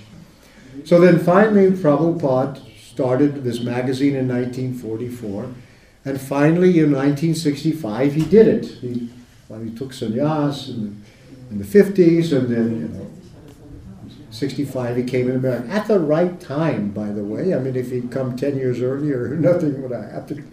But in right, right time, because Krishna's in charge of timing. So, and then, you know, he had 12 years and did so much. But he used to say, My spiritual master told me when I was a young man to preach in English. But I couldn't do anything until my old age because I was too much attached to family life. This is the way he saw it. This is the way he saw it himself. Because a devotee, the one thing is, as if you advance in Krishna consciousness, if you make any advancement, you become hum- humble. And it only seems like, because humility is just realism.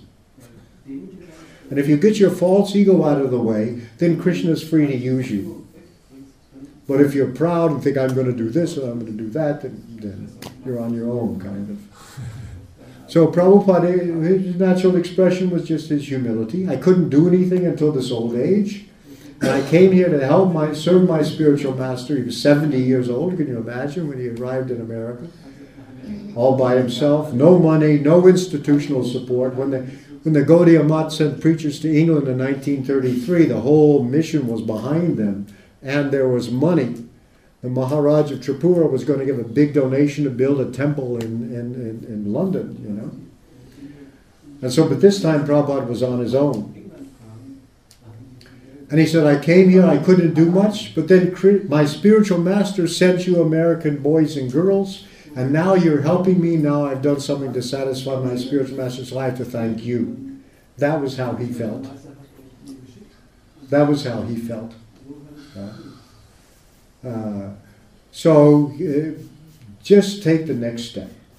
You do the next, and that's what Prabhupada did. He just took the next step, the next step, the next step. Uh, and he felt bad, you know, that uh, I waited till I was 70 years old to do this. But I, Krishna's in charge of timing. He was just keeping him on ice until the right time to come, you know. I mean, look, when, when, when, when, when Bhaktisiddhanta sent missionaries to England, it was 1933. You know what else happened in 1933? If you're in Germans, you would all know. That was the year that, that Hitler became chancellor, and by the end of that year, he was uh, the Reichstag had given him dictatorial powers. All hell was you know going to break loose. So you know a big bad karma was going to come down on the West uh, for quite some time, and it would have been impossible to do much of anything. So uh, Prabhupada came at the right time. You know, people had time to recover a little bit from all that what happened. That big karmic debt had to be you know 30 some million people had to die or whatever it was, you know. And then, then, then the people were ripe. And even if Prabhupada came to America in 1955, it would never have happened. But 65, yeah, that was the right time. So Krishna's in charge. So anyway, it may seem it takes a long time, but all we we can do and need to do and what's in our power to do is the next step. If we're willing to take the next step, even if it looks at this goal, Krishna will help us. So I, I know, I'm very familiar with material desires and material attachments, and I'm full of them anyway. But I, I can, you know, I, I've gone enough that I can see it's the truth, that's for sure. I've absolutely no doubt when the, the, day I discovered I was absolutely convinced about Krishna consciousness, I got really worried. How can you be sure about anything? I said, Am I really justified in having this complete faith? I mean, I just was absolutely convinced about Krishna consciousness. It wasn't that it was probably true, I just was absolutely convinced. And I didn't know what to make of it because I, I didn't think I was entitled to be so convinced. And uh, I, actually, at that time, I had a, a disciple who now passed away. Uh, she, uh, when I met her, she came to the, she was older than me, And she came to the temple because her daughter was coming and wanted to see what her daughter was getting involved with. And, and she had a PhD in philosophy from, from Bryn Mawr. And she was a very devout Catholic. And we just started sitting down and talking about religion and, and stuff like that. And the, the end result, she, be, she became a devotee and took initiation from me. But she's a very advanced person. You know, and, and she wasn't that she was discontent with her Catholicism or anything like that, but but uh, but she she saw that that Krishna consciousness was really more advanced, and she did wasn't giving up anything that she had learned in her Christian devotion was going further. And she spent the last part of her life living in Vrindavan, and, and, and you know she left her body with devotees surrounding and chanting Hare Krishna, just as is supposed to happen in the book. So I, I, when I when I had this this conviction, I went to her. She was in Vrindavan at the time. I said, you know, what do you think about this? I said, I'm completely convinced about Krishna consciousness, and I don't know how I have a right to be so convinced. And she said to me, it's a gift. so I said, yeah, I guess it's true. I, I accept it. You know. Now I understand a little bit more how it happened. Actually, I mean, it's actually super soul, because once you have a certain amount of very preliminary experience of Krishna consciousness. Once it happens, you can't doubt it. Because now you're just dealing with a reality. And I can no more doubt the uh, existence of Krishna consciousness than I doubt, can doubt my own existence. Can you doubt your own existence? No, this was proven by Rene Descartes. You know, I think, therefore I am. I mean, I, I, I can doubt everything, but I can't doubt that I'm doubting. Because who would be doing that? You know, you can't doubt your own existence, and knowing God is somewhat the same as about like knowing yourself. It's just an extension of that. It's self-knowledge taken to the Paramatma level, and it's, so it's there. That's I can understand it philosophically now, how that happens, and it's just and it's not super advanced actually, but it will happen in a certain way. And it is a gift. It's true. Yeah? When uh, I went out to since there was a guest, he went out because it was a bit too much for him. It's the first time he came. Oh, I see. So he's outside, and I went out, he asked me questions, and um, when he realized that uh, you and me were Prabhupada's disciples, he couldn't believe it. He said, uh, for him, it was like um, something quite important to see that there are actually people in this room who are Prabhupada's direct disciples. Not just uh, there's how many? Four of us? Uh, Yeah, three yeah, of us? well, Three, you four? know. Three? Four, three, three anyway. So anyways, so then, and then he asked me, how did I become a devotee? And how did it happen that we actually got uh, initiated by Srila Prabhupada? And uh, I told him that actually just uh, about one or two years ago, I got confronted with the same question myself. Mhm. 40 years ago, I did not understand a thing about Krishna Sure. consciousness. I had no idea what I was getting myself into. Yeah, of course. What made it this young girl who had no idea about anything actually meet Prabhupada and take initiation, such a heavy decision that you make there, and you don't even know why and what the consequences are and what it means. You know? Yeah. So this is also something, like you said, a gift. It is We are gift. ignorant, really, we don't know you know, what the, the, the, the, the implications are of this, what happened 40 Yeah, years no, ago. you don't. you know? But it, life's like that, you know. It's so funny. Like when you're young and stupid, you have to make the most important decisions. Who will I get married to?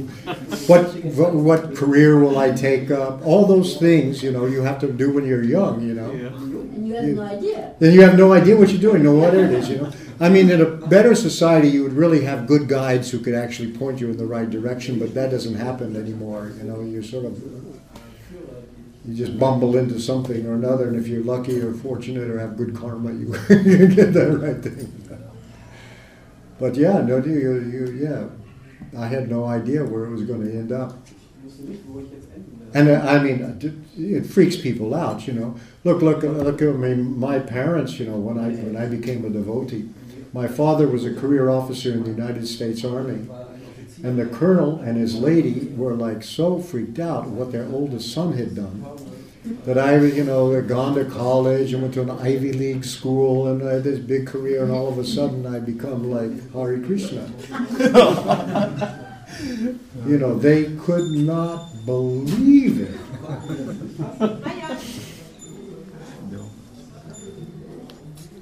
So I guess that's it. Yeah, that always happens, you know. Nobody can believe it. I didn't believe it myself. And to this day, I'm astonished. But anyway. So then we should we wait for this gift or is it available already? It's available. That's the thing. A gift is available. What you have to do, you have to Accept take it.